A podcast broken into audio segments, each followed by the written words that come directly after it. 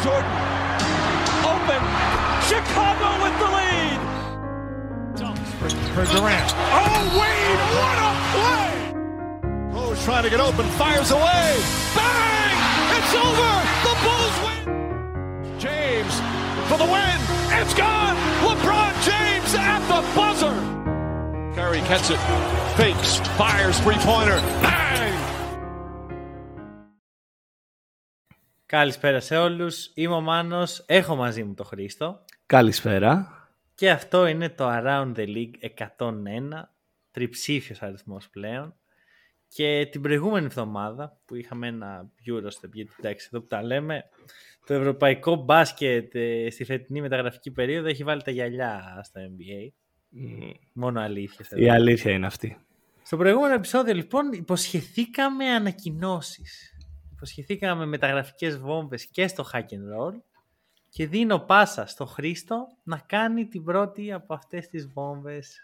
Παύλα ανακοινώσεις. Προσπαθώντας να μείνουμε και εμείς στους ρυθμούς της μεταγραφικής περίοδου ε, και μάλλον της ευρωπαϊκής θα πω γιατί το NBA μας έχει, έχει πέσει σε μια νάρκη εδώ και πολύ καιρό δεν κάνει τίποτα. Ε, έχουμε μαζί μας τον Billion έτσι. Έχει ξανά έρθει καλεσμένος αλλά είναι η πρώτη του φορά πλέον κανονικά και με τον νόμο Σα, σαν μέλος του hack and σαν roll. μέλος του Hack and Roll Οπότε εδώ μπαίνω και καλησπέριζω κι εγώ, έτσι. Ήρθε η ώρα μου. Ε, Καλώς ο- ήρθες. ο- Καλώς σας βρήκα πρώτα απ' όλα. Ο κόσμος περίμενε συγγέλια και ήρθε τελικά άλλη μεταγραφή. Κοίτα, Αλλά παίζουμε θα και είχαμε ίδια θέση. θέμα. Παίζουμε και ίδια θέση. Οπότε είναι παρεμφερές, έτσι. Ε, ωραία, τώρα να μιλήσω λίγο έτσι σοβαρά ένα λεπτάκι. Γιατί όντως έχω ξαναέρθει στο podcast δύο φορές σαν καλεσμένος.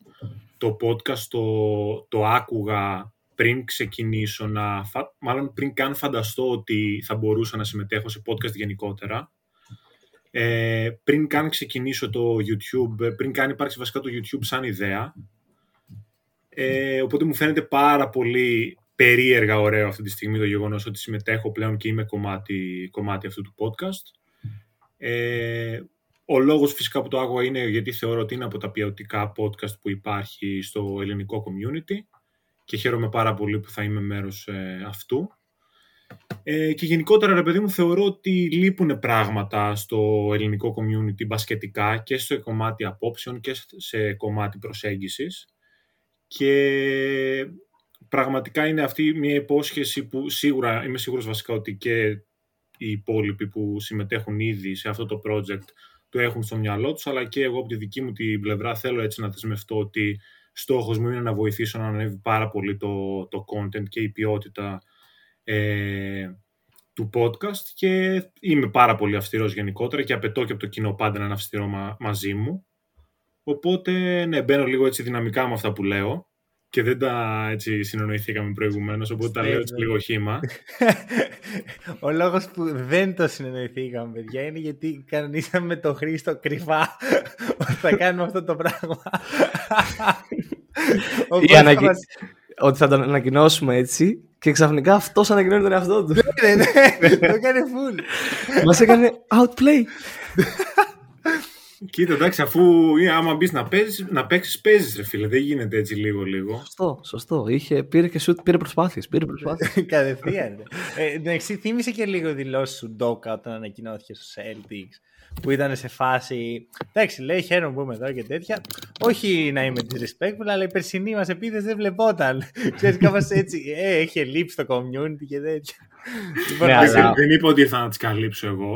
Εγώ είπα ότι τις γνωρίζω. Τώρα, όταν θα τις καλύψω, θα φανεί. Υπάρχουν. Είναι, είναι εκεί. Το αν θα φτάσουμε εμείς εκεί είναι άλλο θέμα. Έτσι σωστό, ακριβώς. σωστό, σωστό. Αυτά παντού θα φτάσουμε. Βασίλη, καλώς ήρθες. Και να ενημερώσω τον κόσμο ότι δεν είναι η τελευταία μεταγραφή για φέτος. Απλά το αφήνω εκεί. Έχεις ανεβάσει λίστα όμως στα social media. Λίστα, όχι, η αλήθεια είναι πως δεν έχω. Τη λίστα την έχω κρυφή στο πιο βαθύ μπουντρούμι. Δεν έχει διέρευσε βρει κανένα πουθενά. άλλο podcast. Α. Έτσι, ούτε leaks, τίποτα δεν υπήρχε. Ξέρεις τι γίνεται. Θα σου πω. Επειδή είμαι έτσι σκάουτερ που ψάχνω με Λατινική Αμερική και τέτοια, δεν, δεν παίρνω από τα έτοιμα. Ρε φίλε, δε, άμα σας ανακάλυπτε κάποιος άλλος, θα πέθαινα λίγο μέσα. ε, πάντως, είναι καλό, δεν έχουμε insiders μέχρι τώρα, έτσι, ωραία. Καλά είμαστε ακόμα. Ακόμα. λοιπόν, Πάμε τώρα στα του NBA, γιατί καλά τα είπαμε. Ευλογήσαμε τα γένια μας. Ε, NBA και σήμερα μιλάμε για την Ανατολική Περιφέρεια. Πέρσι είχαμε κάνει με τον Νίκο τότε ένα επεισόδιο που μιλήσαμε και για τις 30 ομάδες. Φέτος θα τις χωρίσουμε 15 αυτή τη εβδομάδα και 15 την επόμενη. Και θα πιάσουμε την Ανατολή από χαμηλά και θα πάμε προς τα πάνω. Ε, δύο λόγια να πω ότι η Ανατολή φέτος δεν ψήνει και πολύ να κάνει κινήσεις. Πολύ χλιαρή. δηλαδή έκανα σημειώσεις και ξενέρωνα λίγο. Ρε, φίλε. Λέω τι, τι κινήσεις είναι αυτές. Αλλά θα σου πω, για μένα γίνεται ακόμα χειρότερο από το γεγονός ότι μιλάμε για μια περι, περιφέρεια που ο φιναλίστης η Miami Heat έχασε με κατεβασμένα τα χέρια. Δηλαδή, κοιτάστηκαν στον καθρέφτη ομάδε Ανατολής και είπαν μια χαρά είμαστε. Το έχουμε. Ναι. Δεν χρειαζόμαστε κάτι. Οι περισσότερες αλλαγές που έγιναν έγιναν εκτός παρκέ. Ήταν προπονητών. Ε, και νομίζω ότι τα πράγματα στην Ανατολή είναι εδώ και καιρό έτσι, θα πω εγώ. Δηλαδή φαινόταν ότι οδεύουμε προς τα εκεί. Λίγο στάσιμα εννοείς. Ναι. Okay. Βέβαια, να, για να είμαι ειλικρινής, ότι οι ομάδες, οι πραγματικοί contenders της Ανατολής, ε, επειδή προσφάτως με αυτά τα ρόστερ έχουν επιτυχίες, δεν μπορώ να πω ότι αξίζουν και εντελώς ριζικές αλλαγές στα ρόστερ. Δηλαδή, ναι, μεν χρειάζονται διορθώσεις, αλλά εντάξει, το γεγονός ότι το Μαϊάμι έφτασε πέρυσι είναι πολυπαραγωγικό εντελώς. Αλλά πιο πολύ δεν βλέπουμε κινήσεις και από ομάδες που δεν είναι τόσο contenders. Και νομίζω γίνεται αυτό. Γιατί οι πραγματικοί contenders ποτέ δεν κάνουν τόσο μεγάλες αλλαγές. Ναι, συμφωνώ. Όμως, θα μιλήσουμε. Βασικά θα το αφήσω για πιο μετά. Θα το αφήσω για πιο μετά. Για έναν contender που δεν έχει κάνει τίποτα. Ωραία. Να το κάνω τρίτο. μια ερώτηση. Τον τρίτο. Ναι, εκεί θα συμφωνήσω κι εγώ, οπότε είμαστε on the same page. Okay. Πόσοι contender, χωρίς να πείτε ονόματα, πόσοι contender υπάρχουν στην Ανατολή; Για τον τίτλο. Ναι. Αυτή τη στιγμή. Για τον τίτλο.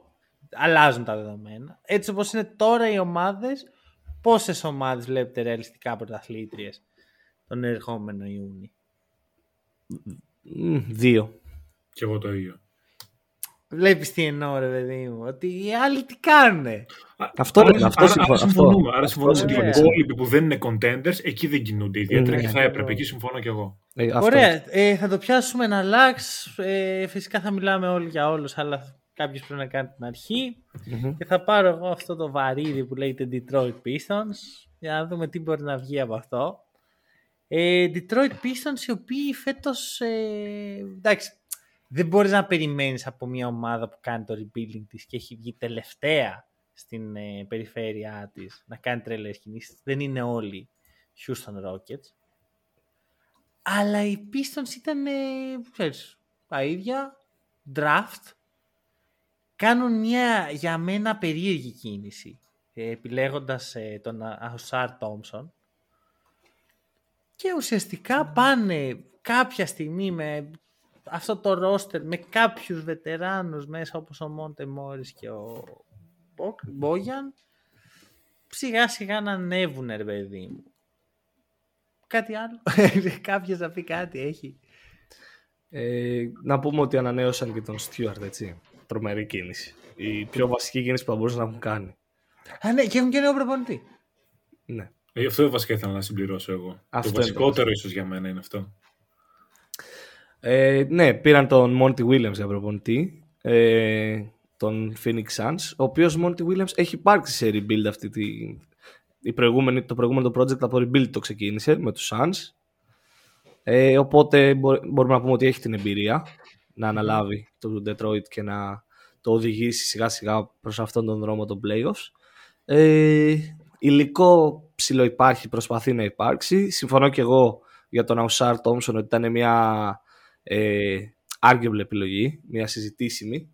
Ε, υπήρχαν ε, άλλα projects στο, εκείνη την ώρα στο menu και δεν τα επιλέξανε. Ε, είναι τα πράγματα για το Detroit προς το καλό, αλλά σιγά ναι. σιγά. Αργή, αργή. Νομίζω πως η ερώτηση για αυτή την ομάδα είναι αν έχουν αρκετά κομμάτια, ρε παιδί. Αρκετά pieces για να αρχίσουν να ανεβαίνουν τη σκάλα. Και αυτό μετά κάνεις μια δεύτερη ερώτηση πόσο καλός είναι ο Κέιντ, πόσο καλός είναι ο, ο, ο Άιβι, πόσο καλά δουλεύει το γεγονός ότι έχουν τόσους σέντερ. Νομίζω ότι η ερώτηση αυτή τη στιγμή δεν είναι το πόσο καλοί είναι όλοι αυτοί, αλλά το πόσο καλοί μπορούν να γίνουν. Να Είμαστε ακόμα πιο πριν. Mm, ναι, και ναι, νομίζω ότι η κίνηση του Μόντι Williams είναι λίγο... Θε, θεωρώ ότι ο στόχος της ομάδας είναι να χτίσει μακροπρόθεσμα γύρω από τον Gate Cunningham. Okay. Έτσι, ναι. ας ξεκινήσουμε ότι έχουμε αυτό το αξίωμα. Γιατί μάλλον μοιάζει ο παίκτης με το μεγαλύτερο potential. Αλλά είναι ακόμα σε πολύ πρώιμο στάδιο. Ναι. Θεωρώ ότι η κίνηση του Μόντι Williams είναι για να αρχίσει να χτίζει γύρω από αυτόν. Τα υπόλοιπα νεαρά assets όπως ο Ivy, όπως όλοι αυτοί οι centers που λες εσύ, θεωρώ ότι πιθανότατα στο μέλλον ε, ουσιαστικά θέλει η ομάδα να αυξήσει κάπως συμμετοχές τους για να στηρίξει με κάποιο trade τον Cunningham. Το value τους θέλει να ναι, ανεβάσει. Ακριβώς. Mm-hmm. Να, ανεβ, να ανεβεί το value ολονών, να κρατήσει τον πραγματικό superstar της ομάδας. Τώρα το αν είναι superstar material είναι άλλη κουβέντα. Λέω τι έχει στα χέρια της αυτή τη στιγμή η ομάδα και τι, θεω, τι πιστεύει. Ναι. Mm-hmm. Και από εκεί και πέρα να κάνει κάποια trades με τα υπόλοιπα assets και να χτίσει μαζί. Γι' αυτό είναι και εξαετές εγγυημένο το συμβόλαιο του Μόντε Williams. Mm-hmm. Αλλιώς δεν βλέπω άλλη λογική. Mm-hmm. Και, και, πολύ ακριβό συμβόλαιο. Πιο και πολύ αυτό είναι Κοίτα, η αλήθεια είναι ότι... Detroit. Η αλήθεια είναι, ναι, έπρεπε να πληρώσει υπεραξία για να τον, αναγκα... να τον υποχρεώσει να πάει εκεί. Ε, νιώθω ότι το Detroit είδε τη δουλειά του Μόντι με τον Devin Booker και θεώρησε ότι μπορεί να κάνει το ίδιο με τον Cunningham. Τώρα αν ο Booker είναι στο κατάλληλο επίπεδο και πρέπει να φτάσει εκεί και ο Cunningham είναι άλλη συζήτηση. Αλλά νιώθω ότι αυτό βλέπουν, ότι μπορεί να κάνει έναν shooting guard του, τον ηγέτη του. Mm. Οπότε είναι μια καλή κίνηση. Ο Monty τώρα το roster είπαμε, έχει τα θεματάκια του. Ναι, ένα guard γενικά θα έλεγα, γιατί έχουν αρκετά διαφορετικά χαρακτηριστικά Σίγουρα. ο Cade και ο Booker. Οκ. Okay. Ε, πάμε να φύγουμε από εδώ. Κάτσαμε αρκετά βασικά. ναι, ναι, ναι. ναι. Ε, και να πάμε προς τη Charlotte που είναι λίγο πιο, λαμπρή, πιο λαμπρό το μέλλον εκεί πέρα. Υπάρχει πιο, ένα πιο λαμπρό όνομα βασικά θα πω. Όχι μέλλον, πιο λαμπρό όνομα. Ε, και μάλιστα υπέγραψε και σε ανανέωση ο LaMelo Ball με το, με το Charlotte οι οποίοι κάναν μια από, είχα, ήταν τυχεροί στο lottery, είχαν το δεύτερο pick είχαν το δίλημα Scoot Brandon Miller επέλεξαν τον Brandon Miller ε, ένα scoring τύπο είπαμε ότι θα δέσει καλά με το Λαμπέλο κάναν τη σωστή επιλογή. Ε, ανανέωσαν και τον Miles Bridges τώρα δεν ξέρω κατά πόσο είναι για να παίξει στο NBA ο Miles Bridges. Έχασαν μόνο τον Kelly Oubre από, και τον PJ Washington από παίκτες που ήταν στο rotation. Ακριβώς. Σαν να μην έχασαν τίποτα δηλαδή από το rotation τους. Δηλαδή Kelly Oubre. Ε, Βασίλη Σκούτι Μίλλερ στο φετινό draft, αν είσαι η, η Hornets. Με, σίγουρα Μίλλερ. Μάλλον ε, όποια ομάδα και αν είμαι μάλλον Μίλλερ να σου πω την αλήθεια. Okay. Ε, για, γιατί δεν είδα τον Σκούτ καθόλου, καθόλου, καθόλου προσγειωμένο και δεν μπορώ, δεν μου αρέσουν αυτοί οι παίχτες σε μένα. Mm. Ενώ τα χαρακτηριστικά είναι πολύ ναι, καλά. Απ' την, άλλη, ναι. απ την άλλη, εγώ εκνευρίστηκα με τον Μίλλερ το να μην έχει λίγο γνώση του πρωταθλήματος που πάει να παίξει. Δεν ξέρω αν το είδατε το βιντεάκι στο TikTok.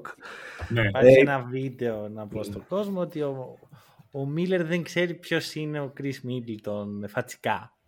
Ε, και όχι μόνο, και ο Valanciunas και άλλοι ναι. παίκτες. Αλλά ο Chris Middleton είναι ένας All-Star και ένας NBA Champion πριν δύο χρόνια. Και είπε ότι το είπε για πλάκα, ξέρω εγώ, και ήθελε να τρολάρει. Mm. Δηλαδή αυτό το κάνει χειρότερο που το, το είπε. κάνει πολύ χειρότερο. Όλοι, φίλε, πες το Ελπίζω να μην ήξερε ποιοι είναι. Τι; Τώρα που το είπατε, ελπίζω να μην ήξερε ποιοι είναι όντως. ναι, ακριβώς αυτό λέω και εγώ. Οπότε εκεί για μένα δημιουργήθηκε το θέμα με τον Brandon Miller. Γενικά τα χαρακτηριστικά του mm. μου αρέσουν. Ε, είναι ε, πολύ καλό ο winger, τώρα 2-6, αρκετά ελαφρύς για το ύψος του. Mm. Ε, σουτάρει καλά. Τώρα δεν κρίνω το Summer League, το λέω πιο πολύ για πέρυσι με την Αλαμπάμα ότι σουτάρει καλά. Κοντά στο 38% από ό,τι βλέπω εδώ στις σημειώσεις. Ε, μου αρέσει πολύ δίπλα στο LaMelo αυτός ο παίχτης. Ναι. Τσουχτερό το, η ανανέωση των 2.60 του LaMelo. Δεν ξέρω αν συμφωνείτε. Αν και ήταν νομίζω μονόδρομος. Μονόδρομος. Συμφωνώ. Εγώ να ρωτήσω, να κάνουμε address στον ε, Miles Bridges. Δηλαδή... Αυτό, αυτό είναι επίσης από τα plus της επόμενης χρονιάς, γιατί θα παίξει. Οκ, okay, αγωνιστικά είναι plus. Ναι. Αλλά αγωνιστικά είναι, είναι, ξέρεις, είναι λίγο περίεργη φάση. Δηλαδή είναι ένας mm. τύπος ο οποίος ξέρουμε, όλοι ξέρουμε τι έκανε. Ναι. Ε, το NBA ξέρω εγώ του έδωσε μια τιμωρία λίγο αστεία για μένα. Κλασικά. κλασικά. Τον οποίο τα 15 θεωρούνται και κομπλέ, ότι όλα καλά. Ε, δηλαδή ξαφνικά η τιμωρία του Μωράν μοιάζει λίγο τσουχτερή. Mm. Δεν ξέρω. Θέλω... Κοίτα, είναι πολύ περίεργη η κατάσταση με τον Miles Bridge. Περίεργη δεν είναι βασικά. Δεν ξέρω πώς μπορώ να τη χαρακτηρίσω για τη Σάρλοτ. Οκ, okay, αγωνιστικά θα κερδίσει, αλλά θέλει τόσο πολύ το να έχει έναν τέτοιον παίχτη στον οργανισμό της. Από αυτή την άποψη. Ναι. Θέλω, να... θέλω χρόνο προσωπικά. Εγώ νομίζω ότι δεν θέλει να έχει ένα τέτοιο παίκτη. Απλά αυτή τη στιγμή, επειδή οι ομάδες είναι εταιρείες πάνω απ' όλα και κοιτάνε το καλό τους, αυτή τη στιγμή οι μετοχές του Bridges είναι υπό του μηδενός και θεωρώ ότι είναι μια καλή ευκαιρία για αυτούς να τις πάνε σε ένα άλφα επίπεδο και να το εκμεταλλευτούν έτσι. Πάντως, αν ναι. δεν κάνω λάθος, έχει μονοετές συμβόλαιο ο Bridges στην ομάδα. Μπορεί και να το εκμεταλλευτούν και αυτό στο γεγονός της κάποιας ανανέωσης με πάρα mm. πολύ χαμηλό συμβόλαιο, γιατί δεν νομίζω ότι θέλουν και πολλές ομάδες αυτή τη στιγμή. Αυτό πήγα να πω. Ότι πόσες ομάδες βλέπεις ότι μπορεί να ασχοληθούν με τον Miles Bridges. OK. Okay. okay. Εντάξει. Εγώ προσωπικά mm. θέλω να πιστεύω θα το πιάσουμε κάποια στιγμή στη χρονιά. Ναι. Απλώ αυτή τη στιγμή όντως δεν είμαι, δεν έχω καταλήξει προσωπικά mm. πόσο ok είμαι αυτό. Φυσικά δεν έχει σημασία αν είμαι εγώ ok, αλλά ξέρεις, όταν πιάνεις το μικρόφωνο, ρε παιδί μου, και μιλάς για αυτά τα πράγματα, καλό είναι να πεις και κάτι λίγο πιο ε, έξω από, τις, από το παρκέ. Ωραία. Ε, Ορλάντο; Ορλάντο, ε, βασικά χαίρομαι που είναι η σειρά μου να μιλήσω για αυτήν την ομάδα, γιατί είναι από τα prospects που μου αρέσουν ε, αρκετά. Ε, έχουν παίκτες όπως ο, και ο Μπανκέρο και ο Φραντς Βάγνερ μου αρέσουν πάρα πάρα πολύ. Σαν κινήσεις κρατήσανε τον Μο Βάγνερ, το οποίο το θεωρώ στα, στα plus, εννοείται. Υπέγραψαν τον Ingles από τους, ε, που ήταν πέρσι τους Bucks. Τώρα για τον Ingles ούτε κρύο ούτε ζέστη. OK, okay. Ναι. μάλλον πιο πολύ κρύο γιατί βλέπω ότι η καριέρα του είναι σε μια φθίνουσα πορεία. Λύση έκτακτης ανάγκης νομίζω ότι είναι. Μάλλον, ναι. Για τον Ingles περισσότερο από ότι για, την Ορλα... για τον Ορλάντο. Δεν νομίζω να βρεις συμβόλαιο δύσκολα. Αυτή είναι η αλήθεια. Αλλά Έχει γενικά όμως και το veteran leadership ο Ingles που έχει τεράστια ανάγκη το Orlando, έτσι. Ο English; Γιατί στο, στη Utah να ξέρετε ο English ήταν πολύ veteran veteran. Βέβαια. Φαίνεται, ότι είναι, φαίνεται ότι είναι τέτοιος τύπος. Η αλήθεια είναι ότι του αρέσει να είναι ο leader. Αλλά απ' την άλλη κατά πόσο μπορεί ένας Πάολο Μπανκέρο παράδειγμα δίνω ένας Φραντ Βάγνερ, πιτσιρικάδες που έχουν όλο το μέλλον μπροστά τους, που ο ένας είναι και Rookie of the Year, να κοιτάει τον English και να λέει όπα. Δεν είναι τόσο το στάτους του σαν παίχτης, όσο το, οι γνώσεις και οι εμπειρίες που έχει και συγχρόνως η δύναμη χαρακτήρα που φέρνει στο τραπέζι. Δηλαδή, να σου το πω πιο σωστά, αν ο Μπανκέρο θέλει να κάνει την καριέρα που μπορεί, καλό θα είναι να κάτσει να ακούσει λίγο τον English. Mm. Δεν είμαι πολύ σίγουρος ποια είναι η γενικότερη προσέγγιση του English στα αποδητήρια όμως. Γιατί από τη μία συμφωνώ σε αυτό που λες, ότι είχε αυτό το ε, veteran leadership όσο veteran μπορούσε να, να θεωρηθεί στα χρόνια του στη, στη Utah, αλλά από την άλλη έκανε και κάτι δηλώσεις τότε τύπου είμαι ο καλύτερος σουτέρ του κόσμου που από τη μία λες ok, φέρνει το veteran leadership και από την άλλη τι ήταν αυτό τώρα; Σου θυμίζει λίγο Dylan Brooks έτσι όπως το λέει. Εντάξει, όχι, όχι, βαρύ, βαρύ, πολύ βαρύ, αλλά ξέρεις, άμα λέει όντως τέτοια πράγματα στα σοβαρά, απέναντι σε παίκτες όπως ο Πάολο Μπανκέρο, που θεωρώ ότι δεν μπορείς να ξεφεύγεις πολύ με παίκτες όπως ο Πάολο Μπανκέρο για να σε ακολουθήσουν σαν ας πούμε leader, πρέπει να είσαι πολύ to the point μαζί τους. Mm και να είσαι πολύ ναι. προσεκτικός. Αν πεις καμία σαχλαμάρα τέτοιου τύπου, νομίζω τον έχασες. Ναι. Τέλος πάντων, τώρα συζητάμε για, τον English, ο οποίος πιθανότατα. λίγο από τον Τζο English και να το πω κάπου αλλού. Ε, Κοιτάζοντας λίγο τους Orlando Magic και, έτσι τις κινήσεις τους, είδα κάτι που μου τράβηξε πάρα πολύ το βλέμμα και, την, και μου έκανε πολύ εντύπωση. Ο Άρον Αφλάλο. Γιατί έγιναν τώρα renounce τα rights του από την ομάδα. Όντως. Κάτι συγγνώμη. Έφυγες από το Τζο English για να αναφέρεις αυτό. ο Άρον Αφλάλο είναι από τις μεγαλύτερες μπασχετικέ μου καψούρες από το 2K στο Denver τότε. Γιατί. Τι κάνει αυτή η ψυχή; Αυτό. Νομίζω ότι θα λέμε και του χρόνου. Τι κάνει αυτή η ψυχή. Ε, Πώς γίνεται να το έκανα renounce στα rights του τώρα ενώ έχει να παίξει από το 2017 εκεί πέρα. OK. Okay. Να πω κάτι που αφορά το τώρα, ας πούμε, και όχι ε, όταν ο Χρήστος ήταν 13. Αδερφέ, έπαιζε πολύ ωραία στο 2K με τον Καρμέλο και τον Ty Lawson τότε στους Denver. Σε παρακαλώ. Λοιπόν, άκουσε. Οι Magic παίρνουν τον ε, Jett Howard, που εγώ είμαι κατά αυτής της κίνησης, γιατί ήταν στο τραπέζι ο Grady Dick, στο draft τώρα λέμε, και παίρνουν και τον Anthony Black, που είναι ξεκάθαρο ότι έχουν μια ανασφάλεια για τη θέση 2 τους σκέφτομαι τώρα μια πεντάδα που έχει ας πούμε τα πιο promising prospects με βάση τα όσα έχουμε δει που είναι ο Fultz, είναι ο Black θεωρητικά, είναι ο Wagner, ο Μπανκέρο και ο Wendell Carter. Ωραία. Προφανώς της λείπει το shoot, είναι ξεκάθαρο αυτό. Συγχρόνως μιλάμε για μια πεντάδα με τέσσερις χειριστές. Και το βλέπω αρκετά στο NBA. Ξέρεις, αυξάνονται πάρα πολύ οι χειριστές. Οι μπορεί να παίξουν με την μπάλα στα χέρια. Πλέον βλέπεις 2-10 ο άλλος και παίζει με την μπάλα στα χέρια και σκέφτομαι μήπως είναι too much αυτό. Γιατί δεν βλέπω αυτές τις ομάδες εν τέλει να σηκώνουν τις κούπες. Κοίτα, ε, φέρνεις μια πολύ ωραία συζήτηση στο τραπέζι. Ε, για το Λάντο η αλήθεια είναι ότι και εμένα μου έκανε πάρα πολύ εντύπωση το αφήσαν τον Dick στο, στο draft και, πήγε, και έπεσε πιο χαμηλά. Ε, απ' την άλλη, ο, οι χειριστές μόνο καλό μπορούν να κάνουν σε μια ομάδα, θεωρώ εγώ. Ειδικά αν είναι χειριστές που δεν είναι ε, εγωιστές, να το θέσω έτσι, που δεν χρειάζεται την μπάλα στα χέρια όλη την ώρα για να δημιουργήσουν και να εκτελέσουν για τον εαυτό τους τύπου Franz Wagner. Ο Franz Wagner είναι ένα πολύ καλό παράδειγμα για αυτό το πράγμα. Ναι. Δεν χρειάζεται την μπάλα στα χέρια του όλη την ώρα. Με λίγο την μπάλα στα χέρια μπορεί να δημιουργήσει και από τους άλλους και να εκτελεσει Ε, το αν ο Anthony Black εξελιχθεί σε άλλον έναν τέτοιον τύπο ε, είναι, ένα ωραίο, είναι καλό ερώτημα για το Orlando και για το πώς θα καταφέρει να τον αφομοιώσει δίπλα στον Fulge. Αλλά απ' την άλλη είναι όντως μια πολύ άσχητη περιφέρεια το Fulge Black. Mm, δεν δε δουλεύει. Ρε. Ναι, δεν νομίζω κι εγώ. Θα, θα πάρω hot take και θα πω ότι ναι. το Sags Black δουλεύει καλύτερα από αυτό. Ναι, αλλά είναι το τι θα αποφασίσει το Ορλάντο για το ναι.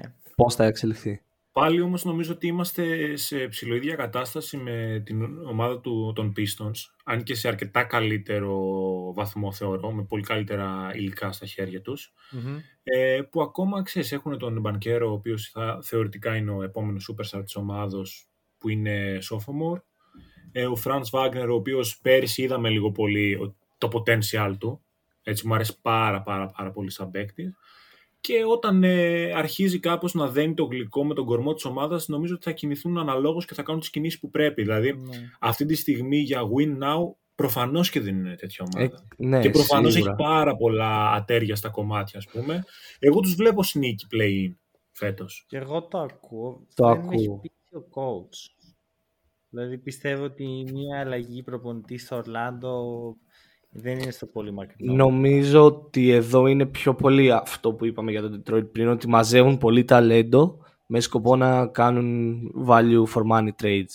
Mm. Αυτό ναι, ναι πιστεύω. Ναι, ε, δεν γίνεται όλη αυτή η σε μια ομάδα. Mm-hmm. Δεν, δεν δουλεύει, δεν, βγαίνει, δεν βγάζει νόημα. Όχι, όχι, συμφωνούμε. συμφωνούμε.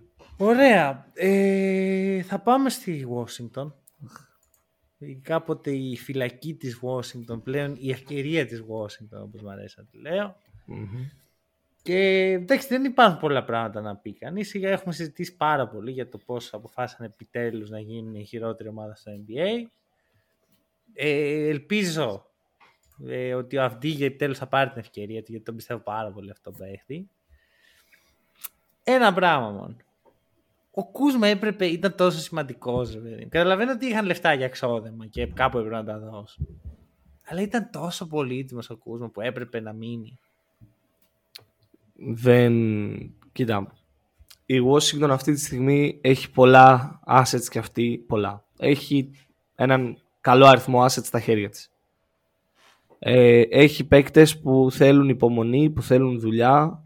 Ο Αυντίγια όπως ανέφερες, ο Κουλιμπαλί, ε, ο Jordan Poole με αρκετή δουλειά για να γίνει ένας σοβαρός παίκτης NBA.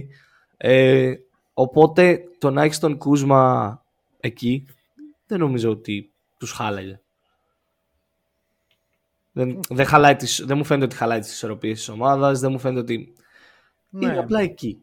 Τρώει όμως μια θέση στα forward. Ε, ο Βασίλης έχει τη φάτσα. Εγώ όχι, δεν, δεν ξέρω αν αξίζει να χαλάσω φαιά ουσία αυτή τη στιγμή να μιλήσω τους Wizards. δηλαδή είμαστε σε αυτή την κατάσταση. Νομίζω αξίζει να χαλάσω δύο λεπτά να πω κάτι για τους Wizards ή να πάμε κατευθείαν στου επόμενους. ε, νομίζω ότι όλη τη χρονιά αυτό θα είναι η συζήτηση για, για τους Wizards. Μα ε, είναι ήδη όμως σε δύο χρόνια αυτή η συζήτηση για τους ναι. Wizards. Δηλαδή τώρα κάπως γίνεται πιο exciting το πράγμα. Ναι, σίγουρα. Σίγουρα γίνεται πιο exciting. Δηλαδή είναι το βήμα πίσω για να πας σε μερικά βήματα mm. μπροστά. Ναι. Καλά. Πολλά Ωραία, βήματα πάμε, πίσω πάμε, είναι αυτό. Πάμε παρακάτω. Next, next, Και εδώ, εδώ θα μείνουμε λίγο. Mm-hmm. Προειδοποιώ. Ε, Indiana Pacers.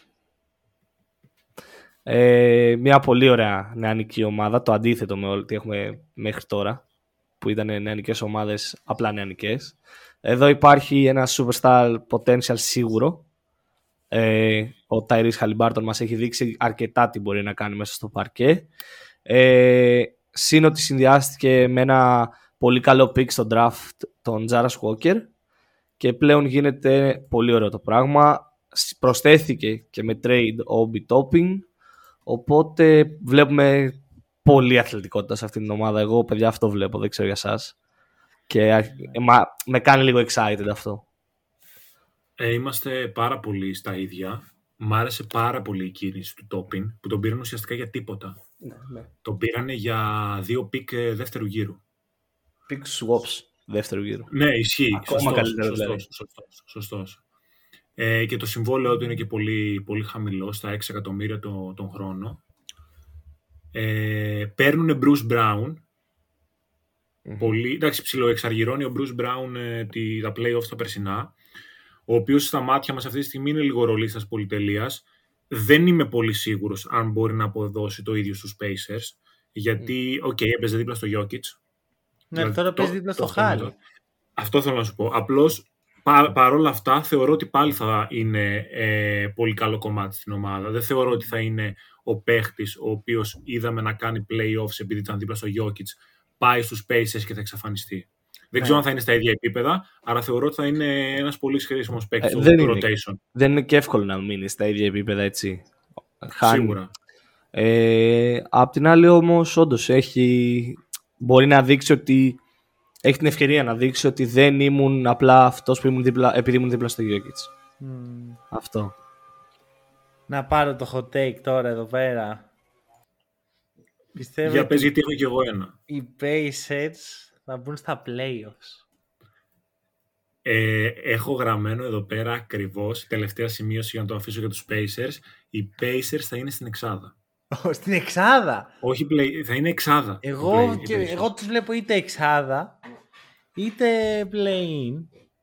Ακραίο. Είσαι λίγο ακραίο. Δηλαδή μου, μου, λίγο το από τη δόξα του hot take. Πιστεύω ίσως ε, είμαι επηρεασμένος γιατί πιστεύω πάρα πολύ τον ε, Rick Carlisle. Πάρα πολύ. OK. Okay. Και εμένα μου αρέσει ο Carlisle. Ε, και έχει καλά υλικά στα χέρια του. Κοίτα, οι Pacers είναι σε ένα περίεργο πράγμα που είναι ταυτόχρονα ε, σε ένα win now και ταυτόχρονα σε rebuild. Δηλαδή έχουν πολλούς νέους παίχτες που εξελίσσονται αλλά έχουν και κάποιους πιο παλιούς. Έχουν τον οριακά πλέον βετεράνο ο Buddy Hield. Έχουν τον Ντέρνερ, ο οποίος ε, και αυτός με τόσα που έχει τόσα trade ε, ε, rumors που έχουν βγει είναι και αυτός βετεράνος της Λίγκας πλέον. Τα έχει ζήσει όλα. Έχει πάει mm. σε όλες τις ομάδες. Έχει περάσει από όλες τις ομάδες του NBA. Τους προφορικούς, τους συμπαίκτες και έχει γυρίσει στους Pacers. Τι γίνεται όμως; Μην, ε, μην, μην τέτοια και γινόμαστε Ευρωλίγκα εδώ πέρα. αυτό, Δεν το κάνουμε Ευρωλίγκα. λοιπόν, ο, πιστεύω άπειρα στο Χαλιμπάρτον, ο οποίος ε, έχει κάνει τρομερή χρονιά Και νομίζω ότι δεν έχουμε δει καν ακόμα. Ακόμα ξύνουμε το ταβάνι. Ναι. Συμφωνώ και εγώ σε αυτό για τον Χαλιμπάρτον. Μου αρέσει πάρα πολύ σαν παίχτης. Ε, και συγχρόνως ο ανταγωνισμός αντί να βελτιώνεται όπως θα περίμενε κανείς, βελτιώνονται από πίσω ομάδες όπως η Magic και οι Pistons, αλλά όχι πιο μπροστά. Ναι. Γι' αυτό και όμως... συμφωνώ και εγώ περισσότερο με αυτό που είπατε, λόγω του ότι οι ομάδες που ήταν καλύτερες αυτή τη χρονιά έγιναν χειρότερες. Συγχρόνως θα εκφράσω και μια ανησυχία, γιατί η Pacers είναι μια ομάδα που παραδοσιακά κολλάει στο, στο, στα μέσα της βαθμολογίας και δεν θα εκπλαγώ να συμβεί και πάλι αυτό. Να προσθέσω δύο πράγματα εδώ. Το ένα είναι ότι οι Sacramento Kings πέρσι βγήκαν playoffs, οπότε αφού έχει γίνει αυτό, γιατί να μην ξεκολλήσουν και οι Pacers από τη μέση της βαθμολογίας; Όταν λέω μέση δεν εννοώ εκεί που είναι. Ενώ να, είναι, να μπαίνουν στα playoff, να βγαίνουν μεταξύ ξέρω εγώ Αυτό όμως πάει πιο πολύ στο, στο ιστορικό ρε παιδί μου. Δεν, δεν συμβαδίζει τόσο πολύ στα μάτια μου με βάση το roster που βλέπω μπροστά μου.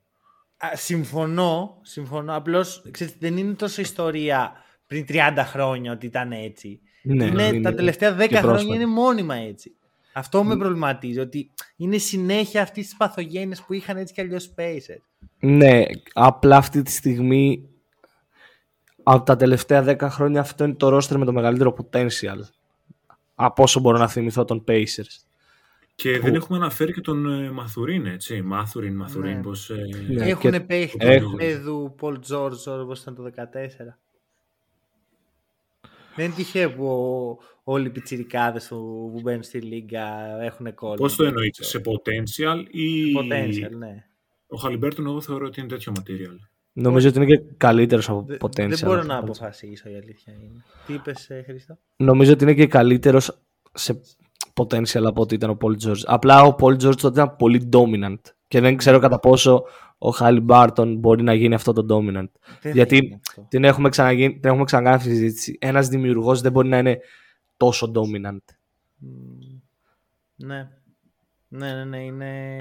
Αλλά Μπορεί όμως να το δεις το γλυκό τελείως διαφορετικά. Δηλαδή Αυτό. δεν χρειάζεται να γίνει. Ναι, δεν χρειάζεται να υπάρχει είναι... κάποιος παίκτης που να είναι ντόμινο. Ναι, Συγχρόνω θα πω ότι προτιμώ να έχω τον, τον δημιουργό παρά τον ντόμινο στην ομάδα. Mm-hmm. Είναι mm-hmm. πιο σπάνιο και πιο βολικό για να προπονητή.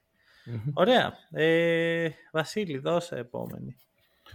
Ε, δίνω το, την πάρα πολύ ενδιαφέρουσα ομάδα των ε, Chicago Bulls. Ελπίζω να διακρίνετε την ηρωνία μου. Μπαίνουμε στα τερτύπια του περσινού play-in. Πονογέφαλος. Εντάξει, θα ξεκινήσω με το πολύ γνωστό πλέον και στενάχωρο για τον Lonzo Ball, όπου δεν υπάρχει, ξέρω εγώ, ε, φως στο τούνελ. Δεν ξέρουμε καν πότε θα επιστρέψει, δεν ξέρουμε αν θα επιστρέψει. Πολύ κρίμα. Φυσικά δεν τους ε, φταίει ο Lonzo, τους ε, Bulls μόνο, εννοείται αυτό. Ρεαλιστικά δεν βλέπω κάτι αισιόδοξο εδώ πέρα. Ανανέωσαν τον Βούσεβς για τρία χρόνια με 60 εκατομμύρια. Έναν παίκτη που ουδέποτε μου τέριαζε σε αυτό το ρόστερ. Πιο πολύ ίσως για να έχουν κάποιο asset στα χέρια τους, που να μπορούν να το ανταλλάξουν αύριο μεθαύριο για να πάρουν κάτι άλλο. Ε, ανανέωσαν τον Coby White. Πήραν τον ε, Jevon Carter από την Free Agency που ήταν πέρυσι στους Bucks, OK, okay, αυτός ίσως μπορεί να δώσει κάτι από πίσω στο, στο rotation της ομάδας, αλλά όταν δεν έχεις βασικά πράγματα δεν νομίζω ότι αυτό που σου λείπει είναι ο Carter ναι, και δεν βλέπω ένα πλάνο γενικά. Αυτό πήγα να πω. Πόσο πίσω στο rotation της ομάδας είναι ο Jevon Carter αυτή τη στιγμή. Δεν είναι πολύ πίσω. Ακριβώς. Δεν είναι πολύ πίσω. Ε, και δεν υπάρχει πλάνο στην ομάδα κανένα. Δηλαδή, άμα βλέπετε κάποιο πλάνο εσείς, ε, πείτε το. Εγώ θα πω αρχικά ότι η απουσία του Λόντζο για μένα είναι πολύ κρίσιμη. Πιο κρίσιμη από όσο τη βλέπεις εσύ. Γιατί έτσι όπως ήταν το project αυτό με Λόντζο, προφανώς ήταν πολύ καλύτερη ομάδα, τέριαζε πολύ καλύτερα το puzzle. Και το κυριότερο είναι ότι έβγαζε μια λάμψη προς τα έξω, ρε παιδί μου. Ότι παίζουμε ωραία, παίζουμε γρήγορα, παίζουμε, έτσι έχουμε τον Ντεμάρ και το Λεβίν. Κοίτα, είναι προφανώς και σε μια ομάδα όταν τραυματίζεται ο βασικός point guard και ο glue guy μέσα στο παρκέ χάνει πράγματα. Και ένας από τους παίχτες με το μεγαλύτερο potential στην ομάδα.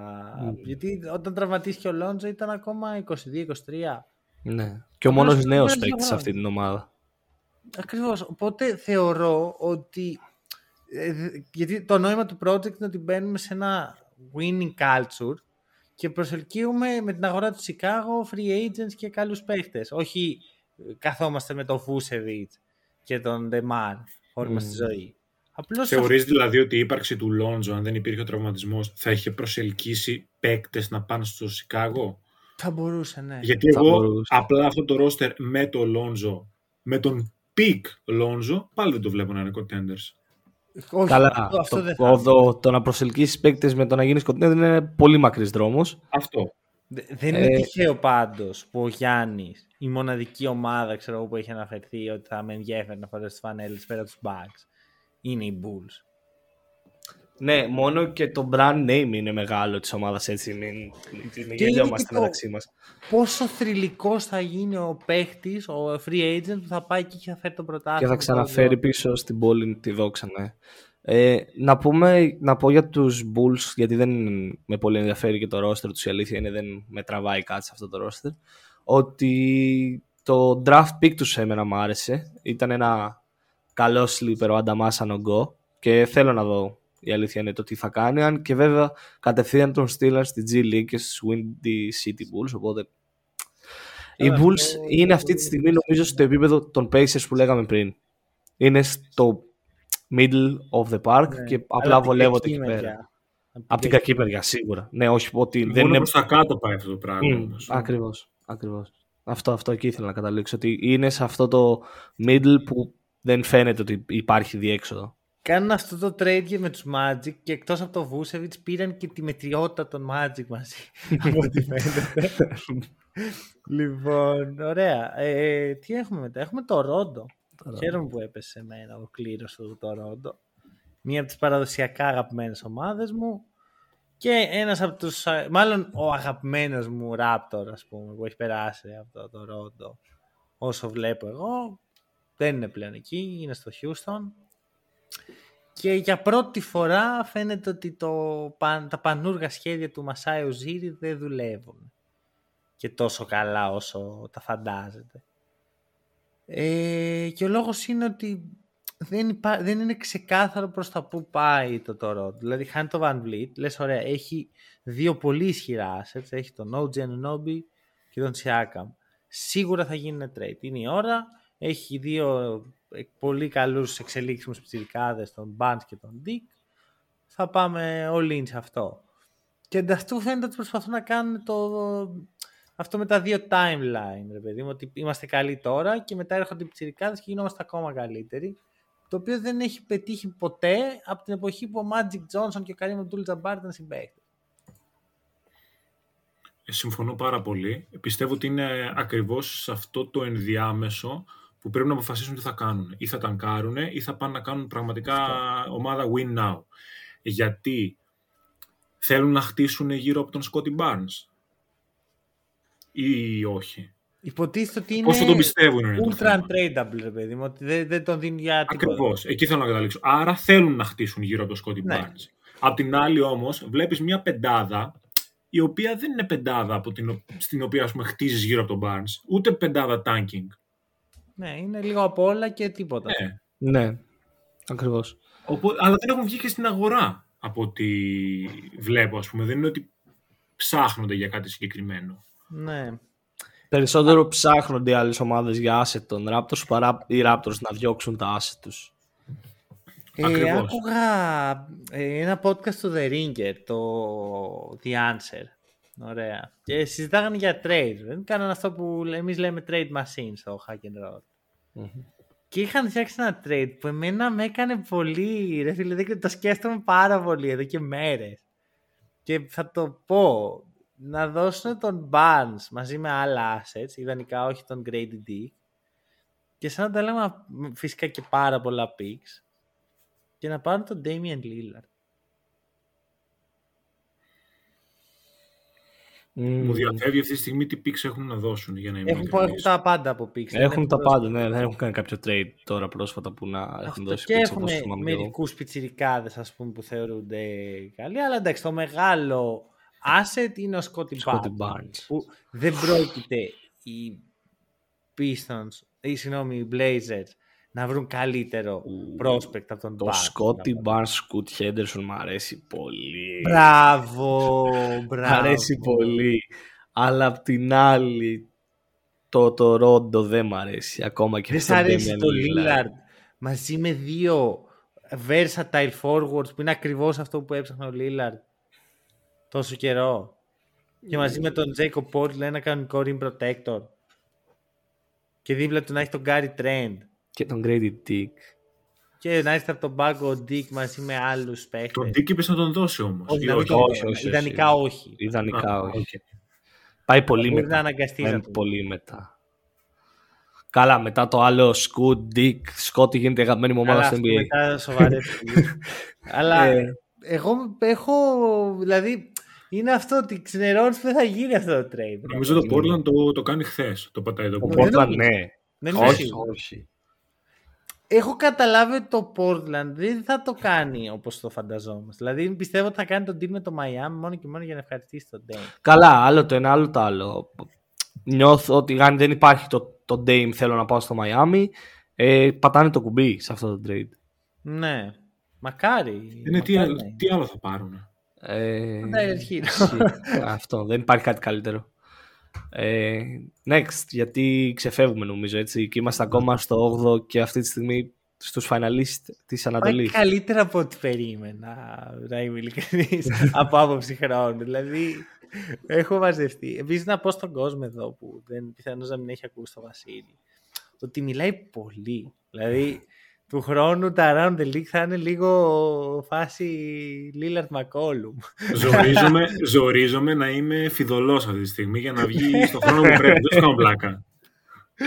λοιπόν, ωραία. Ε, Πάμε στους finalists της Ανατολής. κάτσε, οι Hawks δεν ήταν... ε, όχι, όχι. Όχι. Η Heat ήταν 8η, η Το Hawks 8ο ήταν pick 7η. ήταν η Hit. Όχι, ρε Το παιδιά. 8ο seed ήταν η Heat, 100%.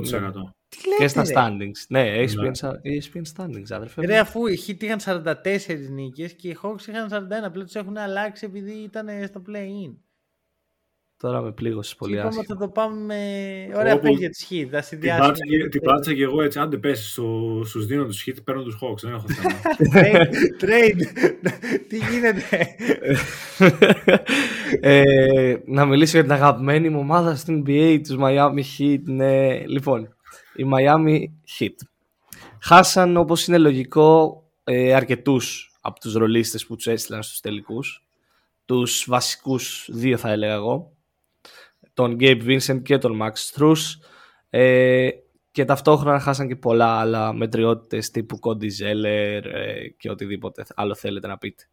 Ε, αυτό ήταν αναμενόμενο να συμβεί για το Miami γιατί όλο, όλη της η πορεία προς τους τελικούς βασίστηκε στο ότι έχουμε καλούς ρολίστες, συνδυάζονται με τον Jimmy Butler, έχουμε το fight and win όλο αυτό, οπότε είναι οι ρολίστες μας και αυτοί, αυτοί, αυτοί είναι.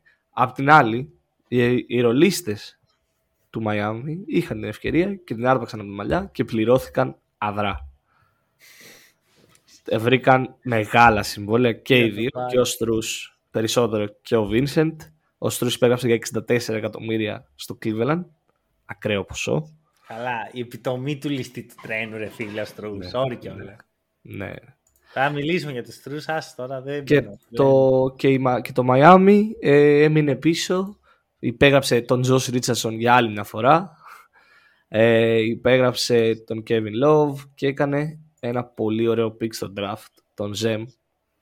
Τον Triple J, τον Jaime Jaquez Jr. όπως θέλετε. Ναι. Εμένα μου Χακές, αρέσει. χακές. Χάιμι, Χάκες. για Χάιμι, Χάκες. Χάιμ Jaquez, ναι. Μεξικανός δεν είναι αυτός. Ε, όχι, είναι με καταγωγή. Ναι, αυτό Ε, εννοώ. αυτό εννοώ. προφανώς. Λοιπόν, οκ. Ε, εντάξει. Οι Heat για μένα θέλουν και το σκύλο χορτάτο και την πίτα γεμάτη. Θέλουν να πάνε στο Portland, να πάρουν τον καλύτερο παίχτη που μπορεί να διαθέσει το Portland στην ιστορία του σε trade και σαν αντάλλαγμα να δώσουν τον παίχτη που αυτοί θέλουν να ξεφορτωθούν. Το οποίο Ναι. είναι full άδικο για τον Hero, αλλά είναι full άδικο για τους Blazers κυρίως. Γιατί δεν είναι σωστό για μένα αυτό. Ε, δηλαδή, ε, για μένα ένα από τα μεγαλύτερα προβλήματα που έχει αυτό το, το player empowerment movement που έχει γίνει τα τελευταία χρόνια είναι αυτό ότι ο παίκτης δεν θέλει απλά trade, θέλει trade εκεί που τον βολεύει.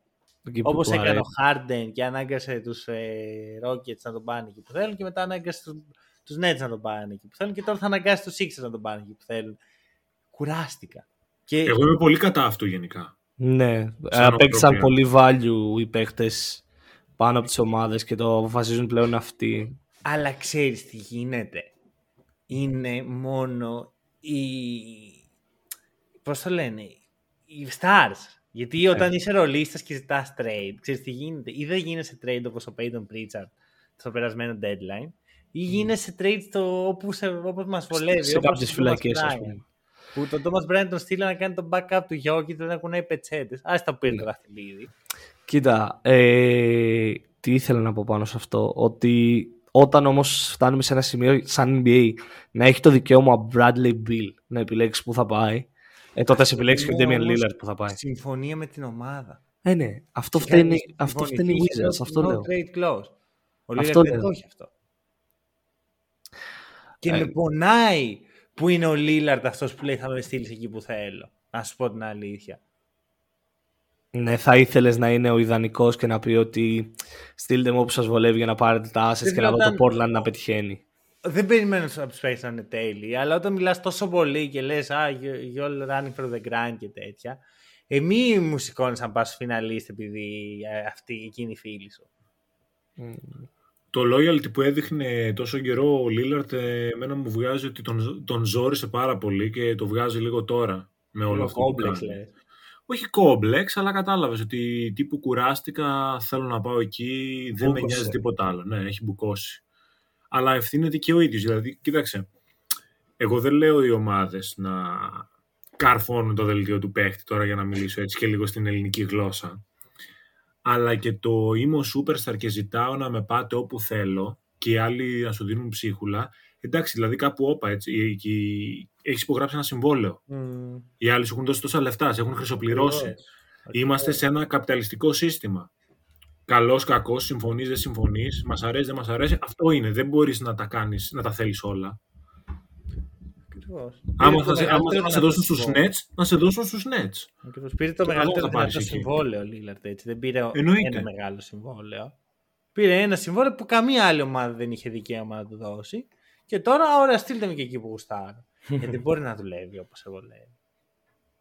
Για μένα λοιπόν να, πάνε, να, να, να γίνει μια συνεννόηση, να μπουν οι, οι Αμερικάνοι και η Καναδική πρεσβεία μέσα και να βάλουν τον Τζο Κρόνιν με τον, ε, ε με τον Μασάι Ουζίρι στο ίδιο δωμάτιο και άμα δεν γίνει το trade band για Λίλα να μην φύγουν από εκεί μέσα. η, Λίγκα, θα γίνει ένα καλύτερο μέρος θα γίνει αυτό. Πολύ αποφασισμένο τον βλέπω αυτόν. Το θέλει πολύ. Το Dane. Ε, όχι εσένα. το trade. για, για πάρτε τώρα και το take. Θα πάει ή δεν θα πάει η Μαϊάμι. Θα πάει. Θα πάει. Εντάξει, και εγώ αυτό Αλλά μπορεί να αργήσει λίγο. Μπορεί να αργήσει λίγο. Δεν ξέρω αν, θα, αν όταν κάνουμε τα πρώτα preview θα έχει γίνει. Είναι η Μαϊάμι με τον Λίλαρτ το νούμερο ένα φαβορή της Ανατολής. Αν υποθέσουμε ότι οι άλλες ομάδες μένουν όπως είναι. Χωρίς να απαντήσω αυτό. Αυτή τη στιγμή δεν είμαι σε θέση. Πρέπει εγώ, να δω κάποια ε, Εγώ μπορώ να απαντήσω. Και θα πω με τίποτα. Ναι, όχι, ούτε εγώ. Δεν με τίποτα. Όχι απλά δεν είναι, με τίποτα κιόλας. Το Lillard Αντεμπάγιο Μπάτλερ δεν συγκινεί. Ε. Όχι, δεν με συγκινεί. Γιατί ο Τζίμι θέλει την μπάλα στα χέρια του. OK, okay, OK. Okay. Ενδιαφέρον. Νομίζω ότι είναι συζήτηση για άλλη στιγμή. Ναι, ναι, ναι. Γι' αυτό το είδα και πολύ σαν μου ακούγεται. Ε, όχι, συμφωνώ και εγώ σε αυτό. Δεν μ' αρέσει. Δεν, όχι, δεν μ' αρέσει. Μ' αρέσει, αλλά δεν γίνονται αυτομάτως οι καλύτεροι contenders από την ναι. Ανατολή, το Miami. OK. Ε, Ατλάντα. Πάμε Ατλάντα. Το trade που έγινε. Πάμε Ατλάντα. Ποιο trade? Το μεταξύ σας. Ατλάντα για ναι, ναι. Όχι, ήταν ένα λάθος που κάναμε και οι δύο, οπότε δεν έγινε trade. Απλά μας βόλεψε και τους δύο. Ισχύει, ισχύει. Γιατί αυτό που λες, όταν βάζεις να δεις την ε, κατάταξη στα standings, για να τις γράψω μία-μία τις ομάδες, σου έχει 7η την Ατλάντα ναι. και 8ο τους ναι. Heat. Γιατί ναι. το έλουσαν οι Heat, έχασαν και πήραν το 8ο seed. Παιδιά, μόλις είδα τώρα το Toronto και το Bulls, το ίδιο πράγμα είναι. Αλλά τους είπαμε σωστά αυτούς. Τι; Το, τους Bulls και τους Raptors τους είπατε σωστά. Είπατε πρώτα τους Bulls. Μην Γιατί- μη κάνεις τώρα investigate. Προφανώς είδαμε το ίδιο site. Ναι, Ναι. το, το ίδιο site και εγώ βλέπω, αλλά τέλος πάντων δεν έχει σημασία. Ε, πες για την Ατλάντα. Για την Ατλάντα να, να πω ότι ναι, δεν ξέρω, είναι λίγο μια ομάδα που προσπαθώ ακόμα να καταλάβω το, το τι θέλει να κάνει. Δίνει τον Collins, όπου ουσιαστικά θεωρώ ότι είναι κίνηση για να ξεφορτωθεί το συμβόλαιό του. Αλλά δεν παίρνει τίποτα γι' αυτό. Έλα ρε, Rudy Gay. Ε, το ίδιο λέμε, με λίγα λόγια δηλαδή. Ρε κάτσε το Queen Snyder Rudy Gay Connection. Ε, δίνει boost. Εντάξει, τώρα, δεδομένου ότι μιλάμε για έναν παίκτη ο οποίος πέρσι δεν έκανε καλή χρονιά, ε, είναι όμως 25 χρονών, είναι asset σου, οι μετοχές του είναι προς τα κάτω, ε, γενικά δεν μου αρέσει η λογική όταν δεν είσαι win now ομάδα, που δεν είναι σίγουρα win now ομάδα για μένα η Ατλάντα, ε, να δίνεις έναν παίκτη όταν οι μετοχές του είναι κάτω. Χάνεις εσύ μακροπρόθεσμα. Δηλαδή, σε αυτή την περίπτωση, ε, και βλέπω ότι έχει συμβόλαιο μέχρι το 25-26, δεν είναι ότι τελειώνει τώρα και ήταν η τελευταία τους ευκαιρία. Το μόνο που μπορώ να φανταστώ είναι ότι επειδή παίρνει 25 εκατομμύρια δολάρια το χρόνο, θέλουν να το ξεφορτωθούν για να έχουν λίγο χώρο να κάνουν κάποιες άλλες κινήσεις που δεν ξέρω ποιες θα είναι αυτές οι κινήσεις. Δεν ε, δείχνουν ε, κάποια διάθεση. Δεν έχω διαβάσει κάτι. Ελπίζω να παίξει ο Bogdan επιτέλους, να είναι υγιής. Ε, για Ποιος να τον... Bogdan- Τι άκυρα κολλητηλίκια έχει πιάσει με τον Paul George, ρε φίλε. Ε, κάνει ξέρω αν το podcast είδες. τώρα ο Paul George και έχει πιάσει κολλητηλίκια με όλους. Μμ. Το, το ακραίο με την Ατλάντα, πέρα από όλα τα υπόλοιπα που λέτε, τα οποία είναι πολύ σωστά και για τον John Collins, ότι τον δώσαν για τον Rudy Gay, μου φαίνεται και εμένα λίγο πολύ βιαστικό. Ε, το ακραίο είναι ότι ο Dylan Brooks πηγαίνοντας προς το Houston έπρεπε να γίνει trade, sign and trade. Σε αυτό έπρεπε να μπλέξει και η Ατλάντα. Η οποία κατέληξε να έχει χωρίς να δώσει κυ- κυριολεκτικά τίποτα. Έδωσε τα draft rights του Alpha Kaba. Ποιου. Ε, και Και έτσι, Hugh. του Alpha, το όνομά του είναι Alpha και το επώνυμό του είναι Kaba. Καμπά λογικά γιατί είναι Γάλλος. Ρε φίλε, τι πιο... δεν ξέρω για ποιο πράγμα μιλάς, δεν καταλαβαίνω. Ακριβώς. Ε, in- second round pick 30, το, το τελευταίο pick του 2017 NBA draft. Ε, και τον δώσαν και πήραν πίσω δύο πολύ ωραία assets θα πω εγώ. Τον Tai Tai Washington και τον Osman Garuba. Ναι. Για το τίποτα. Ο οποίος Γκαρούμπα νομίζω ότι έφυγε πάλι. Ναι, Α, και ο μάλλον. Τέτα εγώ, Πήγαινε. ναι. Είναι πλέον σε σένα. Μμ. Στην Οκλαχώμα. Έχουν Ακριβώς. πάρει και τον ε, Patty Mills. Ναι, ακραία. Ακραία πραγματάκια. Ε, ναι, δε- Αδιάφορα, παιδιά, αδιάφορα. αυτό, αυτό, αδιάφορη είναι η Ατλάντα. Μμ. Πάρα πολύ αδιάφορη είναι η Ατλάντα. Πάει για ομάδα πάλι που λέγαμε middle of the pack. Παιδιά, για Εγώ τους Ατλάντα. βλέπω με, το, μετά βίας play του χρόνου. Παιδιά, Δώσε. για Ατλάντα και όλες αυτές οι ομάδες που συζητάμε τόση ώρα το Middle Είναι ο λόγος που ο Πατ Ράιλι έφυγε από το LA και πήγε στο Μαϊάμι. Γιατί σου λέει κάτσε άμα είναι να παίζω με αυτούς, τους έχω. Ναι, και το απέδειξε. Ναι, μα αυτό είναι ρε φίλε. Άμα ο άλλος να πούμε πάει και μου δίνει ε, τα κόκαλά του για τον ε, ε, Ντεζόντε Μάρεϊ και μετά δεν έχει asset και δίνει και τζάμπα τον Τζον Κόλλινς. Είναι άξιος της μοίρας. Κοίτα, στην ουσία κατέληξε τον Τζον Collins να τον δώσει και τον Patty Mills. Γιατί και ο Αυτό Rudy είναι Gay το- έχει μπει στο Το trade. για την χειρότερο. Ναι. Αυτό είναι αρνητικό value στα δικά μου μάτια. Ε, ναι, προφανώς. Δηλαδή, Δηλαδή έδωσε τον βασικό του power forward slash center για να πάρει το αναπληρωματικό του point guard. Στα 34 του. Ναι. Ενώ ο άλλος είναι 25. Και όσο έδωσε κακή ταυτόχρονα χρονιά και έχει. δύο assets που απέκτησε χωρίς να δώσει τίποτα. εντάξει, έφε- έδωσε και τον Αλφα Κάμπο. Ναι. Εγώ αγνοούσα την ύπαρξη αυτού του παίκτη, του μπασκετμπολίστα Ναι, Αλφα τώρα, Καμπά. ναι. Αγνοούσα την ύπαρξή του. Ναι. Είχα δει το trade.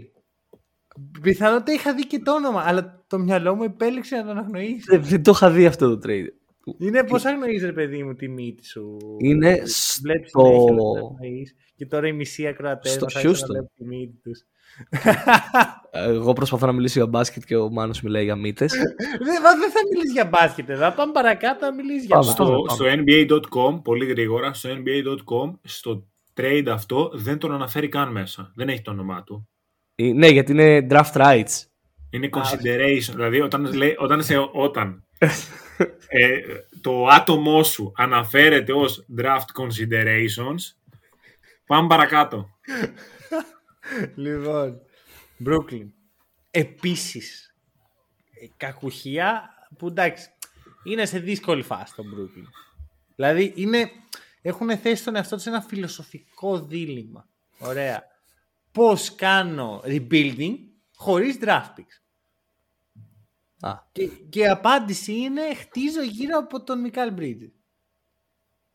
Ναι. Δηλαδή έχουν, πρέπει να έχουν κάνει πρόταση για τον Μικάλ Bridges εκτός από τους Blazers και τους Memphis και τους Warriors πρέπει να έχουν κάνει όλες οι ομάδες στο NBA ρε, όλες. Δίνουν εκεί pick, δίνουν το κλασικό πακέτο με τα pick, δίνουν και κάνα asset εκεί να περάσει, τίποτα ρε, αρνούνται. Και τους καταλαβαίνω γιατί οι Nets είναι σε μια φάση που και να το δώσουν τον Bridges, ο οποίος θα τους κάνει καλύτερους, δεν, δεν έχουν να πάνε κάπου.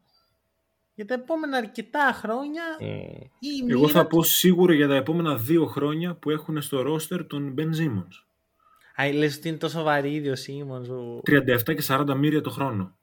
Έκαστος. Όχι, απλά ξέρεις τι, δεν είναι ότι θα τα έπαιρνε κάποιος αυτά τα λεφτά. Ε, Δεν μπορείς να χτίσεις κάτι όμως όταν έχεις ένα τέτοιο συμβόλαιο. Που δεν ξέ... Ο Σίμον δεν παίζει μπάσκετ γενικά και Ε, ναι, πληρώνει. το έχει, δηλαδή, μάλλον το έχει κόψει. Αυτό. Το έχει κόψει. Ο, ο τύπος το έχει κόψει. Δεν μιλάμε για τον Μπογκδάνοβιτ, ας πούμε, που λέγαμε προηγουμένως, ότι ξέρεις το πρόβλημα, είναι τραυματισμός, θα μπει να παίξει λίγα παιχνίδια. Προβληματική περίπτωση σίγουρα. Ο Ζήμον δεν ξέρουμε τι έχει, το έχει κόψει. μμ. Ναι. Αυτό είναι ασο...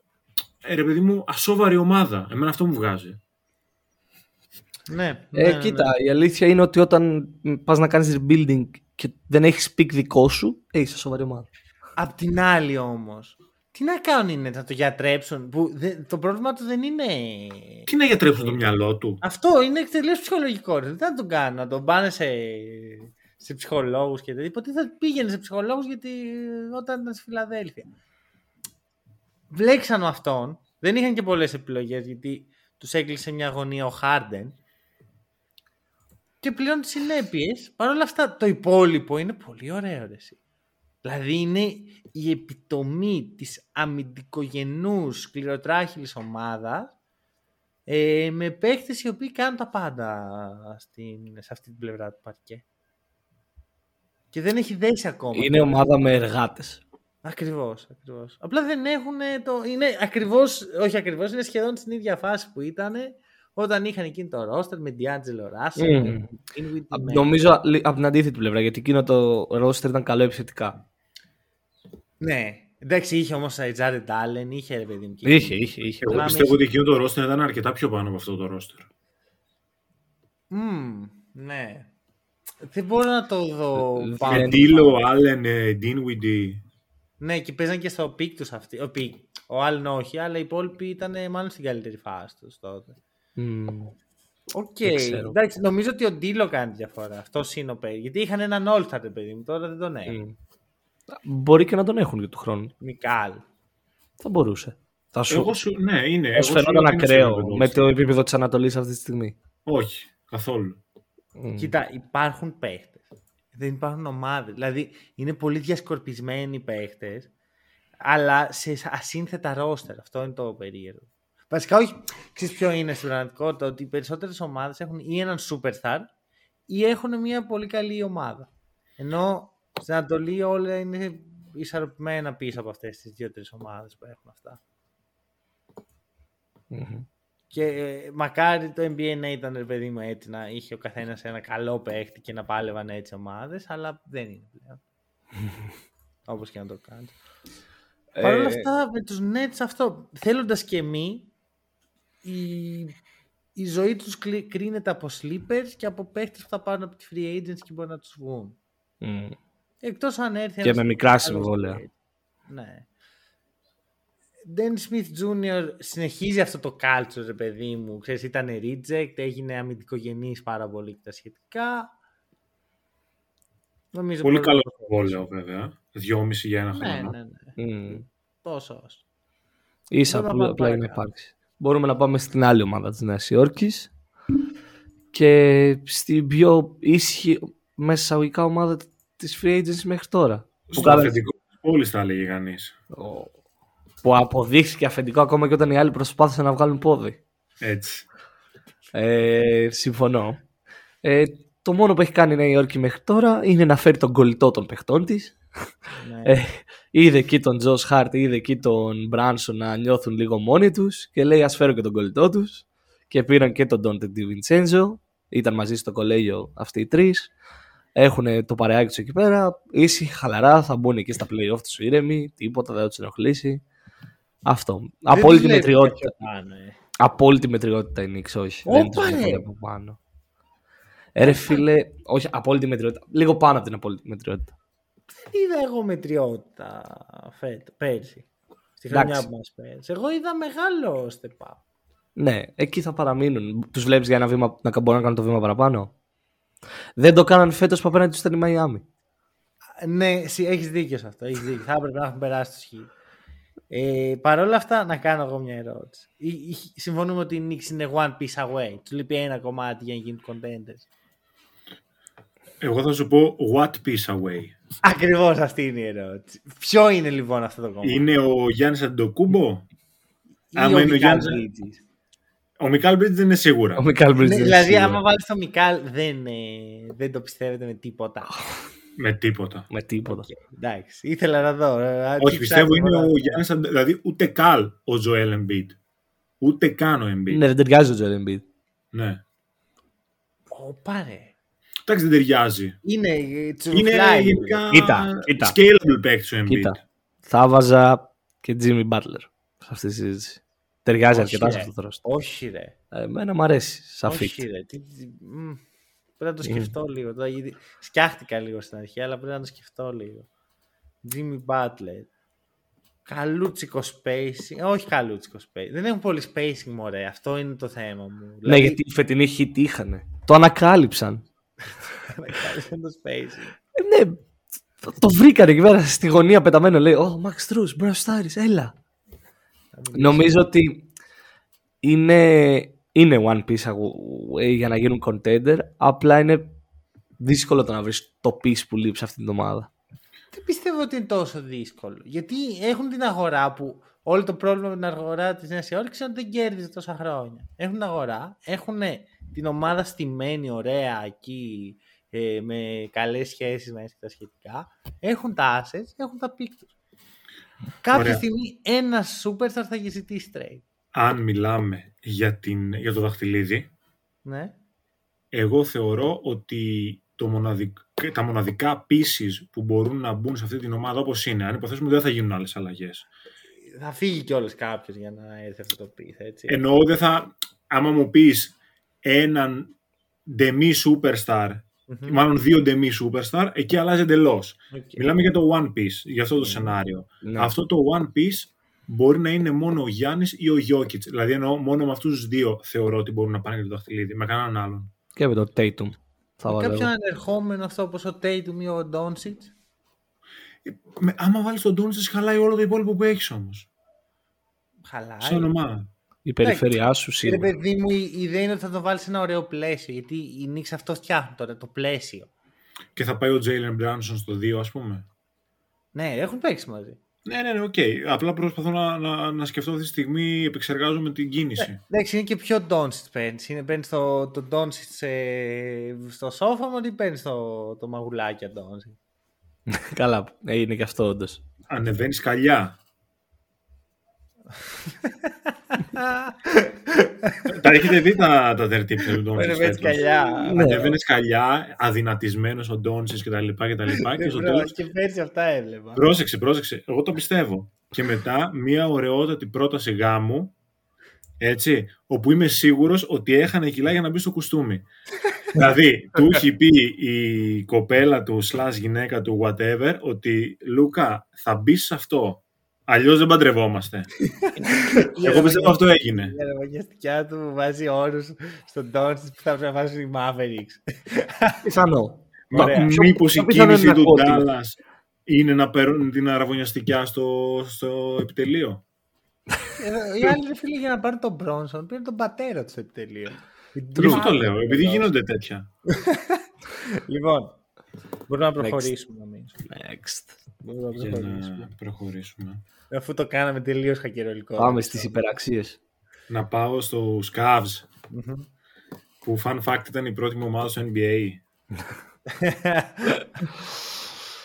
Ε, είπαμε εδώ πέρα ότι έχουν πάρει τον Στρούς, που ήταν να το συζητήσουμε. Ναι. Εγώ Είναι έκανα αυτοί που spoiler, sorry. χρυσοπλήρω, καλά έκανες, χρυσοπλήρωσαν τον Στρούς με 60 για 4, περίπου 60 για 4, κάτι παραπάνω. Ε, έχουν... Καταρχάς θα ξεκινήσω από αυτή την κίνηση. Μου αρέσει σαν κίνηση, όχι τόσο χρηματικά, αλλά γιατί τους έλειπε το τρίποντο και πήραν το τρίποντο. Οπότε υπό αυτό το πρίσμα παίρνουν κάτι που τους λείπει. Πήραν το τρίποντο. Εγώ είμαι ακόμα έχω ένα Εγώ ερωτηματικό εφιάλτες πάνω από βλέπω το Max. ακόμα. Καλά, προφανώς και εγώ. Απλά έχω ένα ερωτηματικό πάνω από το κεφάλι του Στρούς κατά πόσο μπορεί να το επαναλάβει όλο αυτό και δεν ήταν ένα καλό φεγγάρι. Ε, Α, υπό αυτή την έννοια, οκ. Έχουμε Το δει ακούω. παίχτε που εμ- εμφανίζονται για δύο μήνες, κάνουν τη, το, Κοίτα. την καριέρα τους και μετά Σαν σουτέρ ο Στρους ήταν καλός ανέκαθεν. Όλο το αξιοποιεί. υπόλοιπο ήταν το πρόβλημα πάντα. Ναι. Και είναι.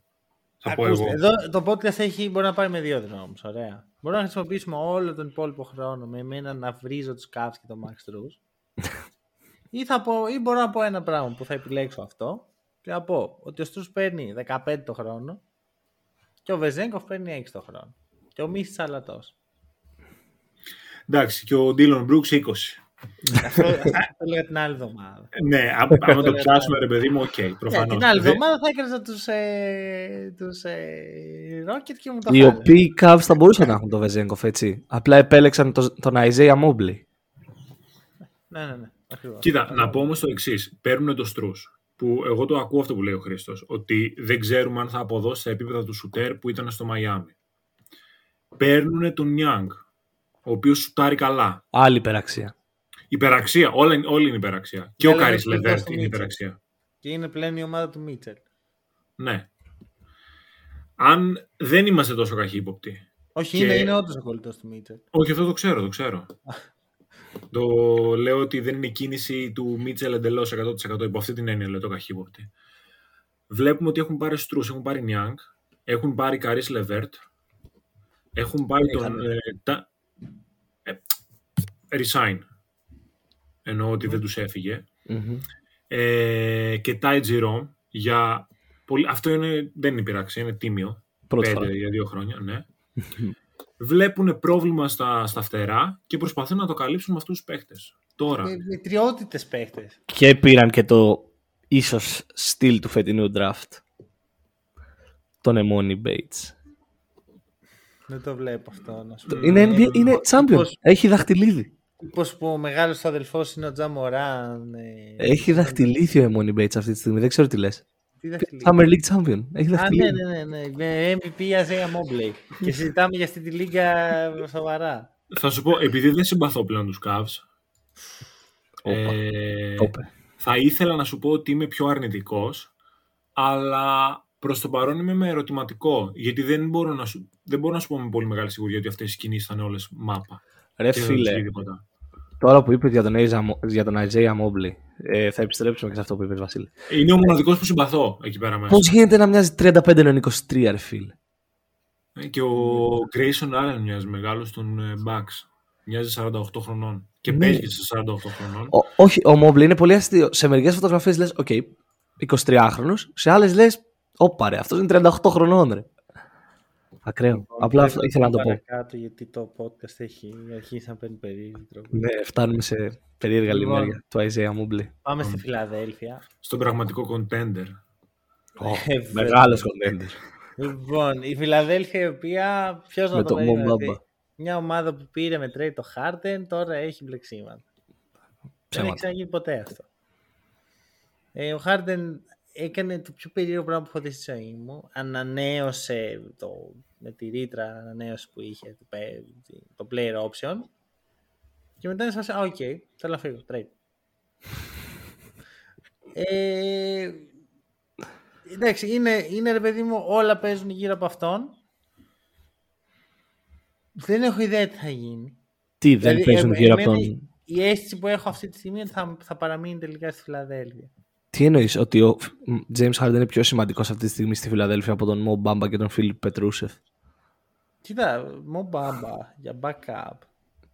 Καλά, αυτό το λέμε για κάθε backup κάθε χρόνο. λοιπόν, Κάθε φορά που υπογράφει κάποια μεγάλη ομάδα backup, ο καλός αυτός. Και καταλήγει τελείω να παίζει 4 λεπτά. ναι, ναι, αυτό είναι αλήθεια. Αλλά ναι, το point μου είναι ότι πραγματικά δεν- είναι ανάλογη φάση με τους ε, ε, με τους Blazers είναι και οι Sixers που ο Harden θέλει να πάει οπωσδήποτε στους Clippers έχει κολλήσει εκεί το μυαλό Ναι. Θέλει να ξαναγίνει, να ξαναενωθεί με τον Westbrook. εγώ Ε, αν τι το Westbrook; Α, ναι, ναι, με το Westbrook. Το Έχω Westbrook ξεχάσει το είναι, Westbrook. ναι. παίζει ακόμα. λοιπόν, εγώ αν οι οι Clippers μου δίναν τον Paul George, θα τον έστελνα όχι πακετάκι. Ε, θα πε- τον με πήγαινα Κορδέλα. τα πόδια μέχρι. Θα βάζα και κορδέλα. Αλλά Καλά. είναι- εννοείς, Και ο Υπάρχουν- Paul- βέβαια υπάρχει μια διαφορά. Δεν είμαι καθόλου υποστηρικτής του Harden. Ο ένας όμως παίζει και ο άλλος οριακά δεν παίζει. Paul George. Ναι. Ναι, ε, προτιμώ να πάρω αυτό το στοίχημα ότι ε, αν θα παίξει ο George, παρά να έχω το Harden στην ομάδα. Οκ. Ναι. Παρά να έχω τον Harden ο οποίος μπορεί να φάει 35.000 μπέργκερ απλά και μόνο για να με κάνει να τον κάνω με trade όπως και έχει γίνει ξανά. Δεν ξέρω αν είδατε τις Δεν το τελευταίες συζητάμε. φωτογραφίες. Δεν το συζητάμε. Είναι, Ε, Ο άνθρωπος είναι έκτρωμα. Ναι. Όπα ρε! Rage moment, Όπα, οκ. ρε. Το πρώτο rage moment του Βασίλη στο Ρε, Hack και and το Roll. λέτε, ρε, γιατί και βαράει... Γιατί έκανε τα ίδια ρε εσύ τότε με τους Rockets. Με τα στριπτιτζάδικα και με τα... τον έχουν μέσα εικόνα στα στριπτιτζάδικα. Δηλαδή, Στους Nets έκανε κάτι διαφορετικό. Μιλάμε όχι, για τον... από εκεί Ο ίδιος ξεκίνησε. παίκτης είναι. Ναι, κλασική. και άλλαξε, ξέρω, έτσι ήταν αλλιώς. Ναι, Και ναι. τώρα ξέρεις, μου έρχονται έτσι λίγο μνήμες ότι Harden Embiid, αυτό το pick and roll που θα διαλύσει όλες τις άμυνες και, Ναι. και τώρα συζητάμε πώς ο Harden κατέστρεψε άλλη μια ομάδα. Τι, δεν την κατέστρεψε, κατεστραμμένη. Ακόμα, δεν την κατέστρεψε ακόμα. Αν δεν πάρουν trade κάποιον καλό, όντως την κατέστρεψε. Ναι, Και έχουν και στη μέση ρε φίλε τον κακομύρι, τον Nick Nurse. Αυτό Ε, είναι φίλε. η μοναδική ελπίδα, ας πούμε, εκεί πέρα, το μοναδικό φως, ας πούμε, στο πολύ πολύ βαθύ τούνελ, είναι ο Nick Nurse. Να ρωτήσω εγώ κάτι. Ο Τομπάιας Χάρης είναι στον δικό μας πλανήτη, είναι σε κάποιον άλλον δικό του κόσμο. Ξέρει τι γίνεται στη Φιλαδελφία, απλά πάει και παίζει, ξέρω εγώ, εμφανίζεται και παίζει. Ξεκάθαρα πάει και παίζει και δεν διαβάζει. δεν έχει ιδέα τι γίνεται έτσι. Ναι, ρε, ξεκάθαρα. Φαίνεται, δεν είναι τίποτα. Ξεκάθαρα. Πολλά πιστεύω χρόνια τον, τώρα. ε, Δηλαδή, έσπασε. ακόμα και τον ανανέωσαν τότε αντί για τον Jimmy Butler.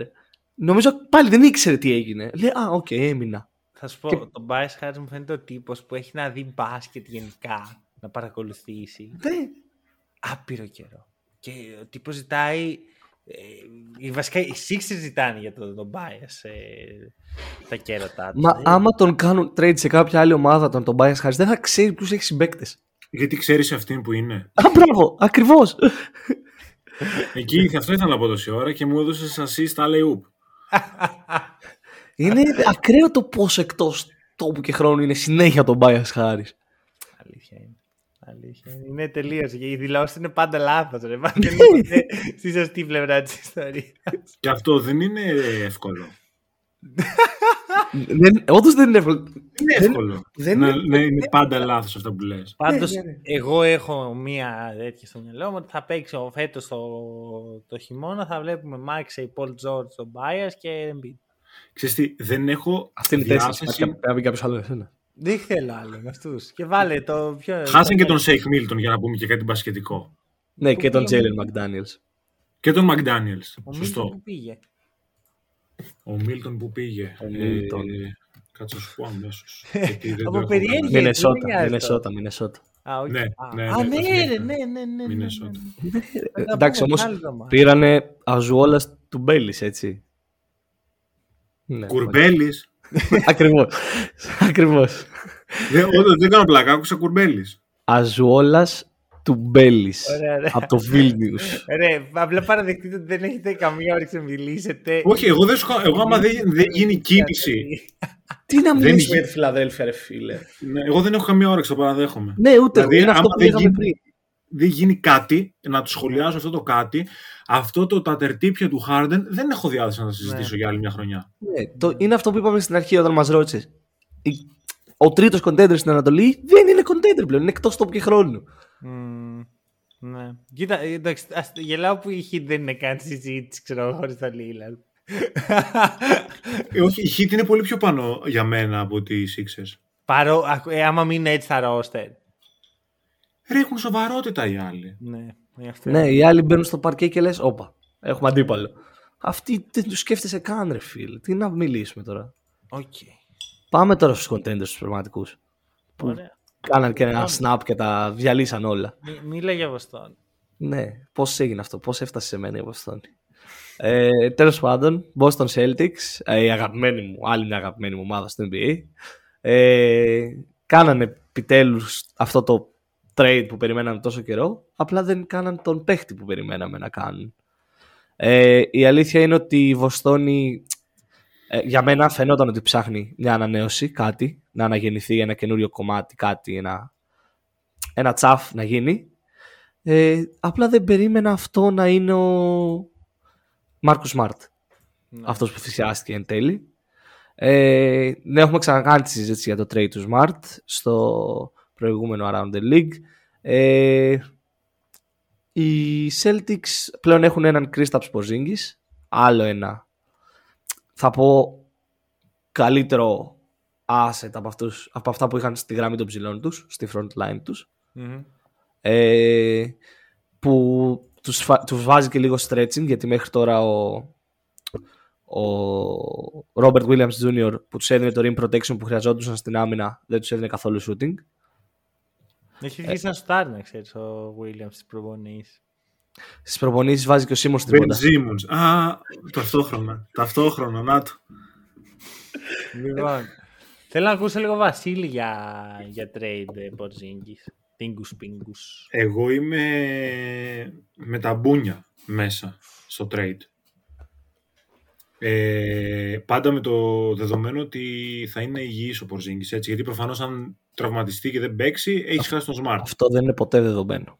Όχι, με την υπόθεση, ας πούμε, να το, να το θέσω έτσι. Στην περίπτωση που ο Λετωνός μένει υγιής, για μένα η ομάδα είναι πολύ πιο πάνω ε, στο παρκέ. Γιατί ναι μεν χάνει έναν παίκτη που γνωρίζει την κουλτούρα της ομάδος, όπως είναι ο Smart, που είναι χρόνια στην ομάδα, που είναι ο θεωρητικά κρυφός, σλάς φανερός κάποιες φορές ηγέτης της ομάδος, αλλά δεν χάνει πράγματα που σε τέτοιο βαθμό που δεν μπορούν να καλυφθούν με τίποτα. Ενώ ο Πορζίνγκης φέρνει πράγματα που η ομάδα δεν είχε καθόλου. Μμμ. Αλήθεια. Δηλαδή, τον βλέπω να παίζει και. Εντάξει, τώρα δεν ξέρω αν θα παίξει ποτέ σε σχήμα μαζί με τον Ρόμπερτ Williams 4-5, όπου εκεί το μέγεθος θα είναι ακραίο. Που θα μπορούσε αυτό να γίνει μπορούσε να κιόλας. υπάρξει, Θα μπορούσε ναι. να γίνει. Γιατί ο Πορζίνγκη Ναι. ξέρει πολύ μπάσκετ. Δεν είναι ότι Νομίζω είναι ότι ένα αρέσει και, τεσάρι. στον, αρέσει και στον Μάτσουλα αυτό. Το, αρέσουν τα ψηλά σχήματα. Οπότε μπορεί να το Το δούμε έδειξε αυτό. πολύ. Αμυντικά τρομάζει αυτό το δίδυμο μέσα και στην επίθεση επίσης είσαι πολύ καλύτερος. Ναι. Πιστεύω ότι θα, σίγουρα θα δούμε Williams Porzingis ε, κάποια στιγμή. Όχι απαραίτητα, μα- θα, δεν θα μονιμοποιηθεί. Αλλά άμα δεις τα χαρακτηριστικά, μοιάζει πάρα πολύ με το Jaren Jackson Jr., ε, Adam, ε, Steven Adams, απλώς το shoot το έχει ο, ο πιο ψηλός εδώ. Ναι. Οπότε υπό Και αυτό μπορούν να το πρίσμα- κάνουν και καλό load management του Porzingis οι Celtics μες στη χρονιά. Σίγουρα. Κοίτα, σε σχέση αυτό με είναι τις άλλες αλήθεια. ομάδες. Έχουν βάθος. Έχουν βάθος οι αλήθεια. Αλλά μια ερώτηση, ρε παιδιά. Playmaking, από πού θα πάρουν. Λέ, λέ- έλεγα πριν ότι είναι πολύ Εντάξει, σημαντικό. Θεωρείς το ότι ο Smart είναι τόσο τόσο καλό playmaker. Πιστεύω σαν ότι ο- καθαρό playmaker; Ο Smart του 22, το, τον τελικό που φτά, της ομάδας που φτάνει στο τελικό του 22, είναι όλα όσα θες από ένα contender στο Νιώθω, playmaking. νιώθω ότι το ταβάνι του Brogdon στο playmaking ήταν μεγαλύτερο από το ταβάνι του Smart στο playmaking. Για μένα σίγουρα. Hm. Mm. Αυτό πρέπει να το αποδείξει, θα πω εγώ. Ναι, ο Brogdon. και φέτος Γιατί είναι η ευκαιρία του η Δεν αλήθεια. το είναι. έχω δει από τον Brockton σε ομάδα που πάει τελικό. Ενώ στο Smart το είδα. Αυτό, Ναι. Αυτή είναι η διαφορά. Η αλήθεια είναι ότι ο ένας ήταν και βασικός, έτσι. Ο ένας ήταν αυτός που έπρεπε να το κάνει. Ο Brogdon δεν υποχρεώθηκε. Ενώ Ναι, θυμάσαι απλώς τι θέλω- σου θέλω να είχα, σου πω- που είχαμε συζητήσει για ποια ομάδα προσ- προσπαθώ να θυμηθώ τώρα. Για τον Harden, πάλι ήταν η συζήτηση, ότι πλέον υποχρεώθηκε να δημιουργήσει. Οπότε είδαμε ότι είναι και καλός δημιουργός. Ξέρεις ποιο είναι το θέμα όμως, ότι ο Μπρόκτον δεν, μπαι- δεν μπήκε πέρσι στη Λίγκα. Τον έχω δει 10 χρόνια σχεδόν. Κλείνει δεκαετία σύντομα. Ναι. Ε, Δεν το έχει κάνει ποτέ. Δηλαδή και στους Bucks όταν ήταν δεν έκανε το βήμα. Ήταν πιο μικρός. Εντάξει, στους Pacers έχει και εκεί δικαιολογία. Τώρα δεν, έχει, δεν υπάρχει δικαιολογία. Στους Pacers δεν ήταν ο πόλος δημιουργίας ο Brogdon. Αυτό είναι το πρόβλημα. Τώρα είναι υποχρεωμένος να δημιουργήσει. Εγώ αυτό βλέπω. Ωραία. Και Ας το πούμε περιμένω. όμως ότι το στυλ του παιχνιδιού του Μάτσουλα βοηθάει όμως και τόσο πολύ να έχει ένα καθαρό playmaker. Για μένα ταιριάζει πολύ περισσότερο στο στυλ παιχνιδιού με αυτόν τον προπονητή, ο Πορζίνγκης, που βασιζόταν πάρα πολύ στο τρίποντο. Δηλαδή με τον Smart μέσα χάνεις, με τον Πορζίνγκης μέσα παίρνεις πάρα πολύ. Δεν διαφωνώ. Απλώς είναι πολύ βαρύ για μένα να φύγει ο Smart χωρίς το trade να είναι 100% σίγουρη επιτυχία. Και Ε, ποιο trade είναι 100% Ναι, σίγουρο; εδώ, Ακριβώς, εδώ, είναι το, ακριβώς. εδώ είναι το bias, το συναισθηματικό δέσιμο που είχες με Κάθε- τον ε, Smart. Μα είμαι αίρεση να σου πω κάτι. Είμαι ένας Ρόμπερτ Williams να φύγει μακριά από το να, να χάσω κάθε ελπίδα. Ναι, νιώθω ότι πολλοί Celtics fans είναι το ίδιο με σένα. Ότι είναι πιο- πολύ, δεμένοι, πολύ πιο δεμένοι με τον Marcus Smart από ότι με τους δύο start της ομάδας. Δεν ξέρω αν είμαι πιο πολύ από ότι με τον Dayton. Από τον Jalen σίγουρα. Μμ, σίγουρα. άμπρα. Νιώθω Βέβαια, ότι τώρα, τώρα αν, που το άκουσα αυτό, ο Jalen μπορεί να σηκωθεί να φύγει. αν είχε γίνει trade ο Jalen θα ήταν λιγότερες οι αντιδράσεις στη Βοστόνη από ότι... Ξεκάθαρα. Mm. Εντάξει, ειδικά μετά την περασμένη χρονιά, ρε φίλε, έτσι όπως παρουσιάστηκε, ειδικά στο τελευταίο παιχνίδι, ξεκάθαρα. Αλλά ο Smart συμβολίζει και πράγματα. Ναι, Ε, συμφωνώ. να πω εδώ για τον ε, Jordan Walls, να σας μιλήσω για τον ένα και μοναδικό Jordan Walls, ο οποίος κάνει μια, ένα νταϊλίκι, ρε φίλε, ο, ο Brad Stevens στο draft. Παίρνει εκείνο το pick από το trade του Smart ε, και θέλει να πάρει τον Jordan Walls, ωραία. Αλλά βλέπει ότι δεν, ε, δεν έχει φύγει ακόμα. Και προφανώς έχει και τις πηγές του και ξέρει ότι θα φύγει πιο πάνω. Οπότε αρχίζει να κάνει συνέχεια trade up στο draft και καταλήγει να τον παίρνει με δεύτερο το 42, ξέρω εγώ. Και να τσεπώνει απλά άλλα second rounders. Και εν τέλει πήρε τον παίχτη που θα έπαιρνε στο 24. Μμ. Εγώ το- Άρα έκανε το trade βγάζω. down, όχι trade up. Ναι, ναι, ναι. Trade down μέχρι να φτάσει, ρε παιδί μου, εκεί που πίστευε ότι θα μπορέσει να πάρει τον παίχτη ακόμα και τον πήρε και έκανε και πολύ καλό Summer League. Α, πριν το Οπότε- Summer League δεν μέτραγε, τώρα μετράει. Όχι. Δεν, κοίτα, δεν πιστεύω ότι θα είναι στο rotation έτσι κι αλλιώς. Να σου το πω έτσι. Ε, πιστεύω ότι είναι πιο μελλοντικό πει. Αλλά δεν είναι κακός παίκτης. Να σου το πω έτσι. Μμ, το ακούω. Οκ. Ε, πάμε και στο, στο τελευταίο, στους πρωτοπόρους του φετινού, της φετινής regular, γιατί μετά στα playoff έγινε περίεργο. Και στην ομάδα του Βασίλη. Ε, ναι, έχουμε όχι πολλές αλλαγές στους Bucks. Ε, βασικά έχουμε αλλαγή προπονητή που αυτό που μόνο του για το σωματείο των Bucks είναι πολύ. Ε, που μας έχει πολύ με την έννοια, όχι ότι είμαι τόσο κατά του Bad και τα λοιπά, αλλά με την έννοια ότι δεν μας έχουν συνηθίσει σε πολλές αλλαγές οι Bucks έτσι κι αλλιώς. Δηλαδή όλα αυτά τα χρόνια από τότε που ο Γιάννης άρχισε να αποκτά το στάτους που έχει ας πούμε σαν αθλητής ε, στο NBA, η ουσιαστική αλλαγή ήταν ο, ότι ήρθε ο Holiday. Δεν υπάρχει άλλη για να αλλάξει με το ρου της ιστορίας της ομάδας. Τώρα μοιάζει μια ακόμα κίνηση με την οποία προσπαθούν να αλλάξουν ε, κάπως ε, ε, το στάτους της ομάδας γενικότερα, γιατί πιθανότατα βλέπουν και οι ίδιοι ότι δεν πήγαινε άλλο. Ανοίξαν το πορτοφόλι, κάνανε resign Middleton και Brook Lopez, ε, που συμφωνώ γιατί δεν νομίζω ότι πρώτον οι Bucks θέλουν επιγόντως κάποιο trade ε, με βάση το πόσο ρεαλιστικά μπορείς να το δεις ότι δεν μπορούν να πάρουν και πάρα πολλούς παίκτες έτσι πως είναι αυτή τη στιγμή η ομάδα. Δεν έχουν πολλά πράγματα να δώσουν για να πάρουν ένα τόσο σημαντικό piece όπως ο Lillard ας πούμε για παράδειγμα. Ε, οτιδήποτε άλλο ας πούμε και να κάνουν ανταλλαγή θα ήταν μεγαλύτερο ρίσκο από το να κάνουν resign αυτούς τους παίκτες και να αλλάξουν τον προπονητή μήπως και αλλάξει η φιλοσοφία της ομάδας που θεωρώ ότι θα αλλάξει. Μιλάμε για τον Adrian Griffin που ήταν βοηθός του, του Nick Nurse στους Raptors. Θεωρώ ότι θα δώσει κάτι διαφορετικό στην ομάδα, θα δούμε βελτίωση στα adjustments. Θέλω να δώσω στην ομάδα να συμμετέχει περισσότερο ο πάγκος στα playoff γιατί λέγαμε για το βάθος των Bucks που ήταν ανύπαρκτο στα playoffs και νομίζω ότι βοηθάει πολύ η κίνηση του Malik Beasley, ο οποίος τον θεωρώ πολύ πιο πάνω από τον βετεράνο πλέον Matthews, που υπέγραψαν για ένα χρόνο τον Malik Beasley. Θεωρώ ότι με τον Γιάννη θα δέσει ας πούμε καλά αν είναι μαζί στο παρκέ. Θέλω να δω να έχει πραγματικά ρόλο ο Crowder που δώσανε 5 second round picks και ήταν σαν να απλά δώσαν δώρο 5 second round picks και δεν πιάναν τίποτα. Ε, και να βρει και τον εαυτό το Middleton, ο οποίος πέρσι ξεκίνησε μουδιασμένος και μουδιασμένα πήγε και όλη χρονιά για αυτόν. Να είναι από την αρχή υγιής για να μπορέσουν να και η ομάδα να αφομοιώσει την καινούργια φιλοσοφία του, του προπονητή, γιατί σίγουρα θα πάρει και αυτό κάποιο χρόνο. Ε, αλλά είναι σε κατάσταση προφανώς win now η ομάδα. Ε, κοίτα, για το Milwaukee είμαι πολύ 50-50 αυτή τη στιγμή, η αλήθεια είναι. Ε, απ' τη μία, ok, συμφωνώ με τις ανανεώσεις Μίτλετον, Λόπες, καλές κινήσεις, κρατάμε τον κορμό ίδιο, αλλαγή προπονητή, να δούμε πώς θα δουλέψει όλο αυτό και αν δούμε ότι δεν δουλεύει ούτε φέτος του χρόνου το καλοκαίρι το διαλύουμε.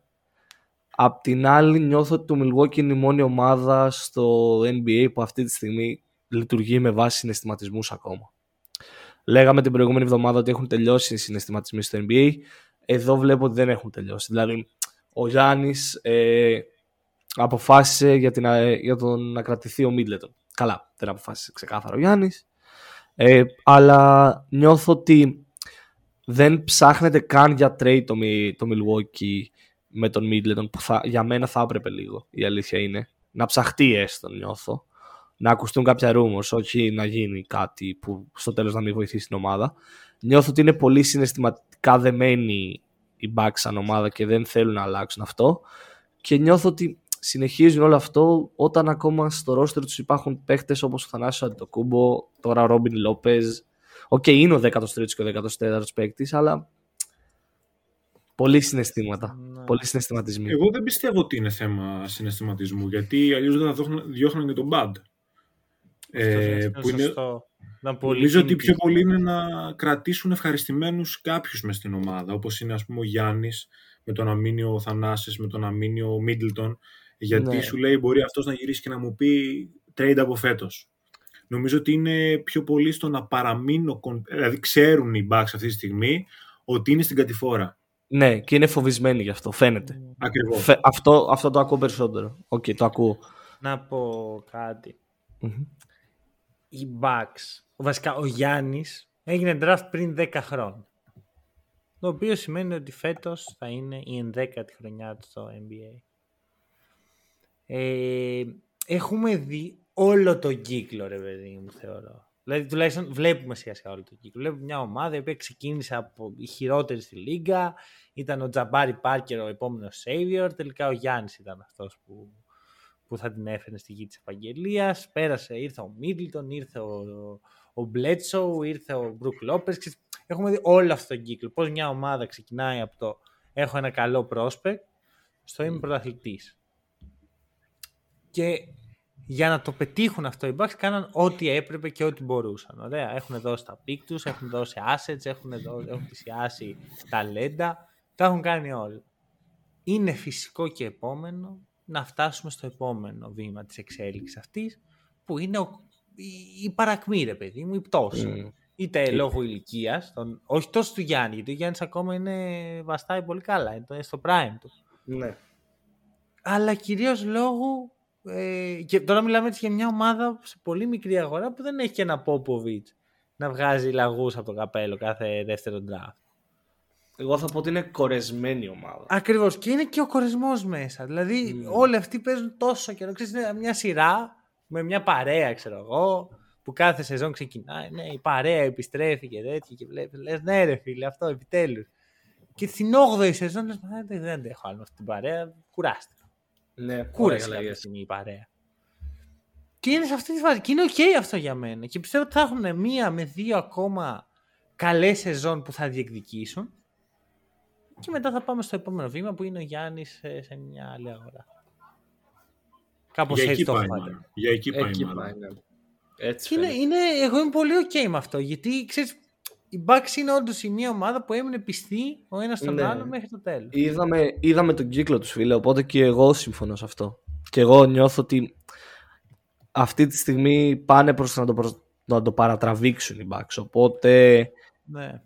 Ε, νιώθω ότι ίσως αυτή είναι η τελευταία χρονιά που βλέπουμε αυτό τον κορμό. Νομίζω αυτό είναι το hot take μου. Μπορεί να έχουν κι άλλη μία. Α, mm. λέει, αυτό παίρνεις hot take. Εξαρτάται και από hot take. τι θα γίνει. Ότι Θα το επόμενο βοηθάει να γίνει. καλοκαίρι θα έχουμε τη διάλυση αυτού του ρόστερ. Καλά, να θυμίσουμε ότι ο Μπρουκ Λόπεζ το επόμενο καλοκαίρι είναι και 37, έτσι. Είναι τόσο πολύ. Όπα, ρε, όχι, δεν παίζει. Είναι 35 αυτή τη στιγμή. Άρα 36. Τι Ε, είναι. Έπαθε Κώστας Εντάξει, Λούκα. το- Τι έγινε εδώ; Ε, ε, μην, μην το, μην το κάνετε εδώ Ευρωλίγκα. Ε, όπα, Ε, ναι. Δεν μπορώ. ε. Αλλά, ε, σωστό, λάθος μου. Ε, Εντάξει. Είπα 37 με, τη- με τη σκέψη και μπήκα και τσέκαρα και είδα την 35. Οκ. Αλλά έκανα λάθος. Λοιπόν, ε, κάτι Αισθητό τελευταίο μου θέλει να λάθος. προσθέσει κάποιος; Ε, Τίποτα. Ώρα για αλλαγές νομίζω στην Ανατολή, παιδιά.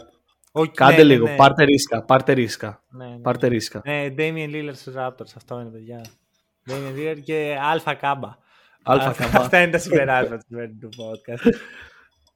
Τίποτα. Μια από τα ίδια εγώ θα πω φέτος για την Ανατολή στα ψηλά ράφια.